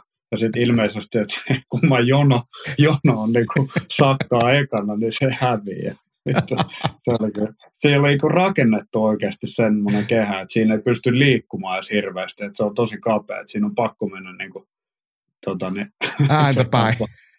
joo, joo. Tämä nyt tuli tuossa mieleen. Mutta, tota, tämä oli kevyimmästä päästä vielä. Joo, mutta hei, meillä on vielä yksi, ja Jimi on taas laittanut profilointipalvelunsa käyttöön, ja opitaan tuntemaan mie- jo, miestä hieman lisää. Jimihän jo teki sulle edellisenkin, edellisen podcastin kanssa. Ja tää lähtee hei liikkeelle. Kim Hirsovic vastaan Camillo Miettinen. Uh, Hirso. Ei mitään perusteluita, en pysty keksiä, mutta tota, Hirso vähän pidempi ja sitten ehkä vähän komempi. Kami, Kami on kyllä hyvä pelaaja kanssa, mutta kyllä mä Hirso on. Hirson kallista. Camilo Miettinen on itselleni tuntematon suuruus. Mä oletin, että hänkin on kyllä kiekkoilija. Hirsovitsin toki kyllä. tiedän. Äh, hei, seuraava valinta, nämä on itsellenikin tuttuja. Studio Julmahuvi, vai Ketonen ja Myllyrinne. Hyviä vaihtoehtoja. Todella. Jimi, Jimille niin kuin, ihan, ihan tota, niin superpeukku, niin kuin pojan päikys sanotaan. Todella väkeviä tota, kyssäreitä ja näissä on kyllä tosi vaikea valita, mutta kyllä mä silti, silti kallistun Ketonen myllyrinteeseen, että sit, niin kuin toi ää, klippiviihde, niin edelleenkin näihinkin päiviin asti, niin sieltä nousee helmiä. Joo. Ja Noin molemmat tosi hyviä ja Kyllä. niissä on uskalmattomia sketsejä ja oliko se niin, että Julmahuvin puolella on tämä Absint-sketsi esimerkiksi? Minkälainen julma se Absint on? Joo. Absintti. Joo. Absintti. Joo. joo. Muun muassa, joo. Ja seuraava kysymys. Ää, seuraavaksi ilmalämpöpumpuksi ehdottomasti Mitsubishi vai Electrolux? Huikea, huikeasti tota, ne kaivettu tuolta niin kuin, tuota, työelämän puolelta. No ensinnäkin ensiksi mä haluan korjata, toi Mitsubishi on jätetty, siitä on jätetty toi niin kuin jälki, jälkimmäinen liite pois, että onko kyseessä ää, Mitsubishi Electric vai Mitsubishi Heavy Industries. Että nyt me ei tiedä kummasta puhutaan, mutta totta kai Heavy ja Electroluxi, niin, niin, niin tota, eikö se ole enemmänkin niin kuin semmoinen,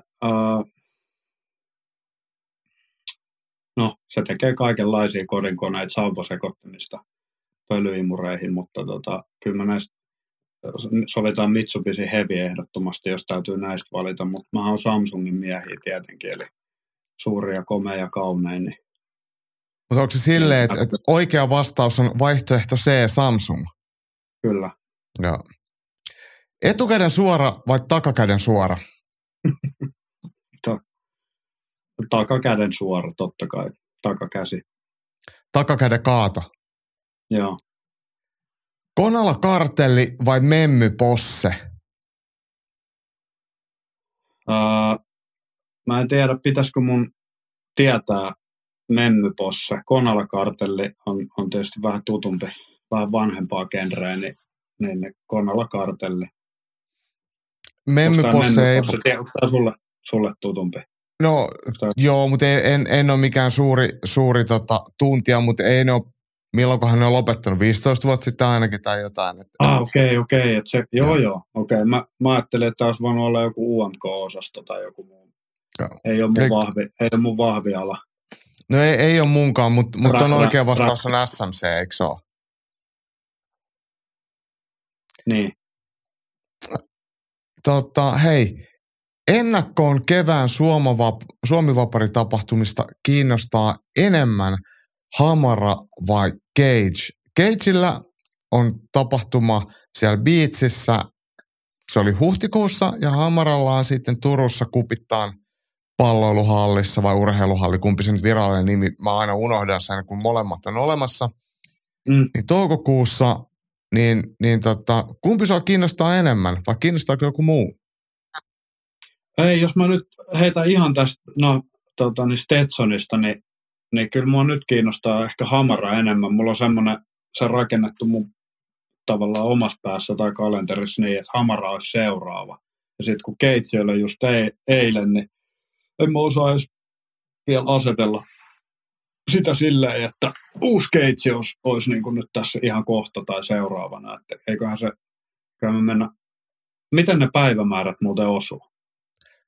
No, toi on ekana on mun mielestä Keitsi. Keitsi on joku tyyli 20, 20 joku neljättä Joo. ja onko toi sitten toukokuun puolen välin tienoilla tai Mä en muista niitä päiviä. Okei, okay, joo joo. No mut niin kuin mä sanoin, niin jos mä otan Stetsonista, niin nyt kiinnostaa Hamaraa enemmän, mutta luonnollisesti kun mennään vähän eteenpäin, niin Skates on aikaisemmin, niin se kääntyy, että on vähän vaikea. Ja ollaan sille mä en, ole, en sano että mitenkään puolueellisesti, koska mulle mulle on, ei ole niinku, henk- no vaikka mulla on hamara pipo itse asiassa just nyt päässä, niin, niin ei ole mitään semmoista preferenssiä, mutta mä, mä tykkään siitä, että molemmat on olemassa ja toivon, että molemmat pystyy Todella. järjestämään tapahtumia kyllä. ja isompia tapahtumia ja useammin. Että et kyllä Suomeen mahtuu vapaaottelu. Enkä mä näe, että Hamara ja Cage varsinaisesti kilpailee No toki kilpaillaan jollain lailla sa- samasta kentästä, mutta molemmille on asiakkaita takuu varmasti – että ei tämä ole missään tapauksessa kyllästynyt markkina.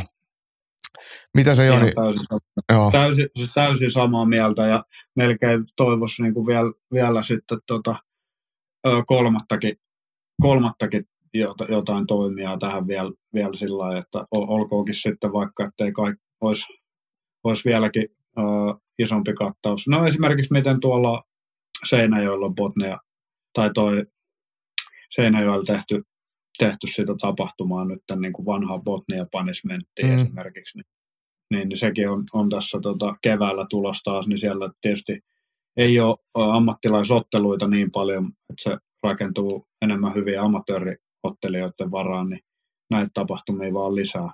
Joo, toki Sikäli... syksyllä sitten Karelia fightti, mutta kyllä, kyllä Suomen tapahtumia kyllä. mahtuu. Ja, Joni, hei, tämä käsikirjoitus alkaa olla aika lailla käyty loppuun. Nopeasti meni taas semmoinen tunti 45 minuuttia jutustellessa viikonlopun matseja. Mm, Onko mitään terveisiä ylilyöntiperheelle tai kellekään muulle? Joo, nopeasti meni. Näistä on aina mukava jauhaa tietysti ja tota, ei edes keritty mitenkään hirveästi perkaa koko tota, pääkortti USS, mikä oli itse asiassa mun mielestä oli tosi hyviä matseja mm. paljon siinä ja näin, mutta mutta terveisiä tietysti kaikille, ketä, ketä on aktiivisesti messissä ja laittaa hyviä kommentteja ja kysymyksiä, niin, niin, niin loistavaa toimintaa. Ja kiitos Jaakko myös sulle, kun tota, jaksat tehdä hyvää sisältöä ja duunata, niin näihin on tosi etuoikeutettu päästä messiin ja Janillekaan kovasti terkkuja. Loistavaa. Mä luulen Joni, että me joudun taas kiusaamaan sua Jani sairasloman aikana, mutta näihin kuviin ja näihin tunnelmiin kiitos ja kuulemiin. Kiitos.